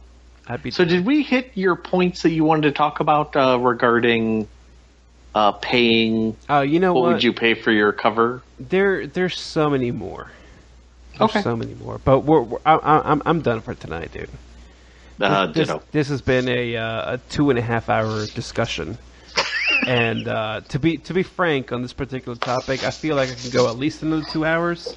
Um, I, I've had a topic that I wanted to talk about for a couple weeks. Um, that uh, that I feel would go another couple hours. So you know what? I'm just not going to do either of them. It's just not going to happen. Put that topic in the Google Doc. We'll talk about it later. I'll put it in the Google Docs. Uh, everyone should go pick up some EC archives. Um, I don't care what you pick; they've got so many genres. Just pick one and uh, and, and read them. They're they're really fucking fun. Um, the, uh, the all they're vol- dated. They're dated in the very best way. they are dated, but you know what? Like they're still relevant. Yeah. Um, oh, the the storytelling alone and the visual storytelling. Yep. Yep. Yeah. uh, It it can't be beat. Anyway, I get mine on Amazon. All the hardcovers are roughly thirty bucks. Um, how many stories are in it? I don't fucking know. Uh, way more than uh, thirty dollars worth. How about that? The page count's really good. Yeah, the page count's pretty good, but you know it's a hardcover, so it's a little oversized. Um, The qual the quality of the like binding and the printing's really nice. And think about this: like, if you were to go find books from EC Comics, like you're not you're not gonna find like whatever what, what most of these trades I think are like uh, I don't know, let's just say five to eight issues, okay, for each hardcover. You're you're not gonna find these books in floppies for uh, thirty bucks for five to ten issues. no. You know what I mean? Oh yeah. So uh, yeah, these are fun. These are fun. If you're a Tales from the Crypt fan TV show, you're gonna oh god, just fucking buy these. I promise you, they're so good. Like, and if you go on Amazon, they're all rated like five stars. And yes, like these are probably all me giving them five stars. But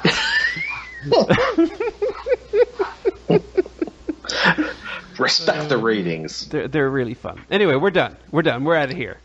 All right. Have a good one. Bye. Bye. Oh wait, no outro. What? Oh. Okay. This has been the Nerd Legion podcast. He's at Nick Wetmore, and I'm at Keek Fine. We're at Nerd Legion. We're done. NerdLegion.com. Uh, NerdLegion at gmail.com. iTunes reviews. We're done.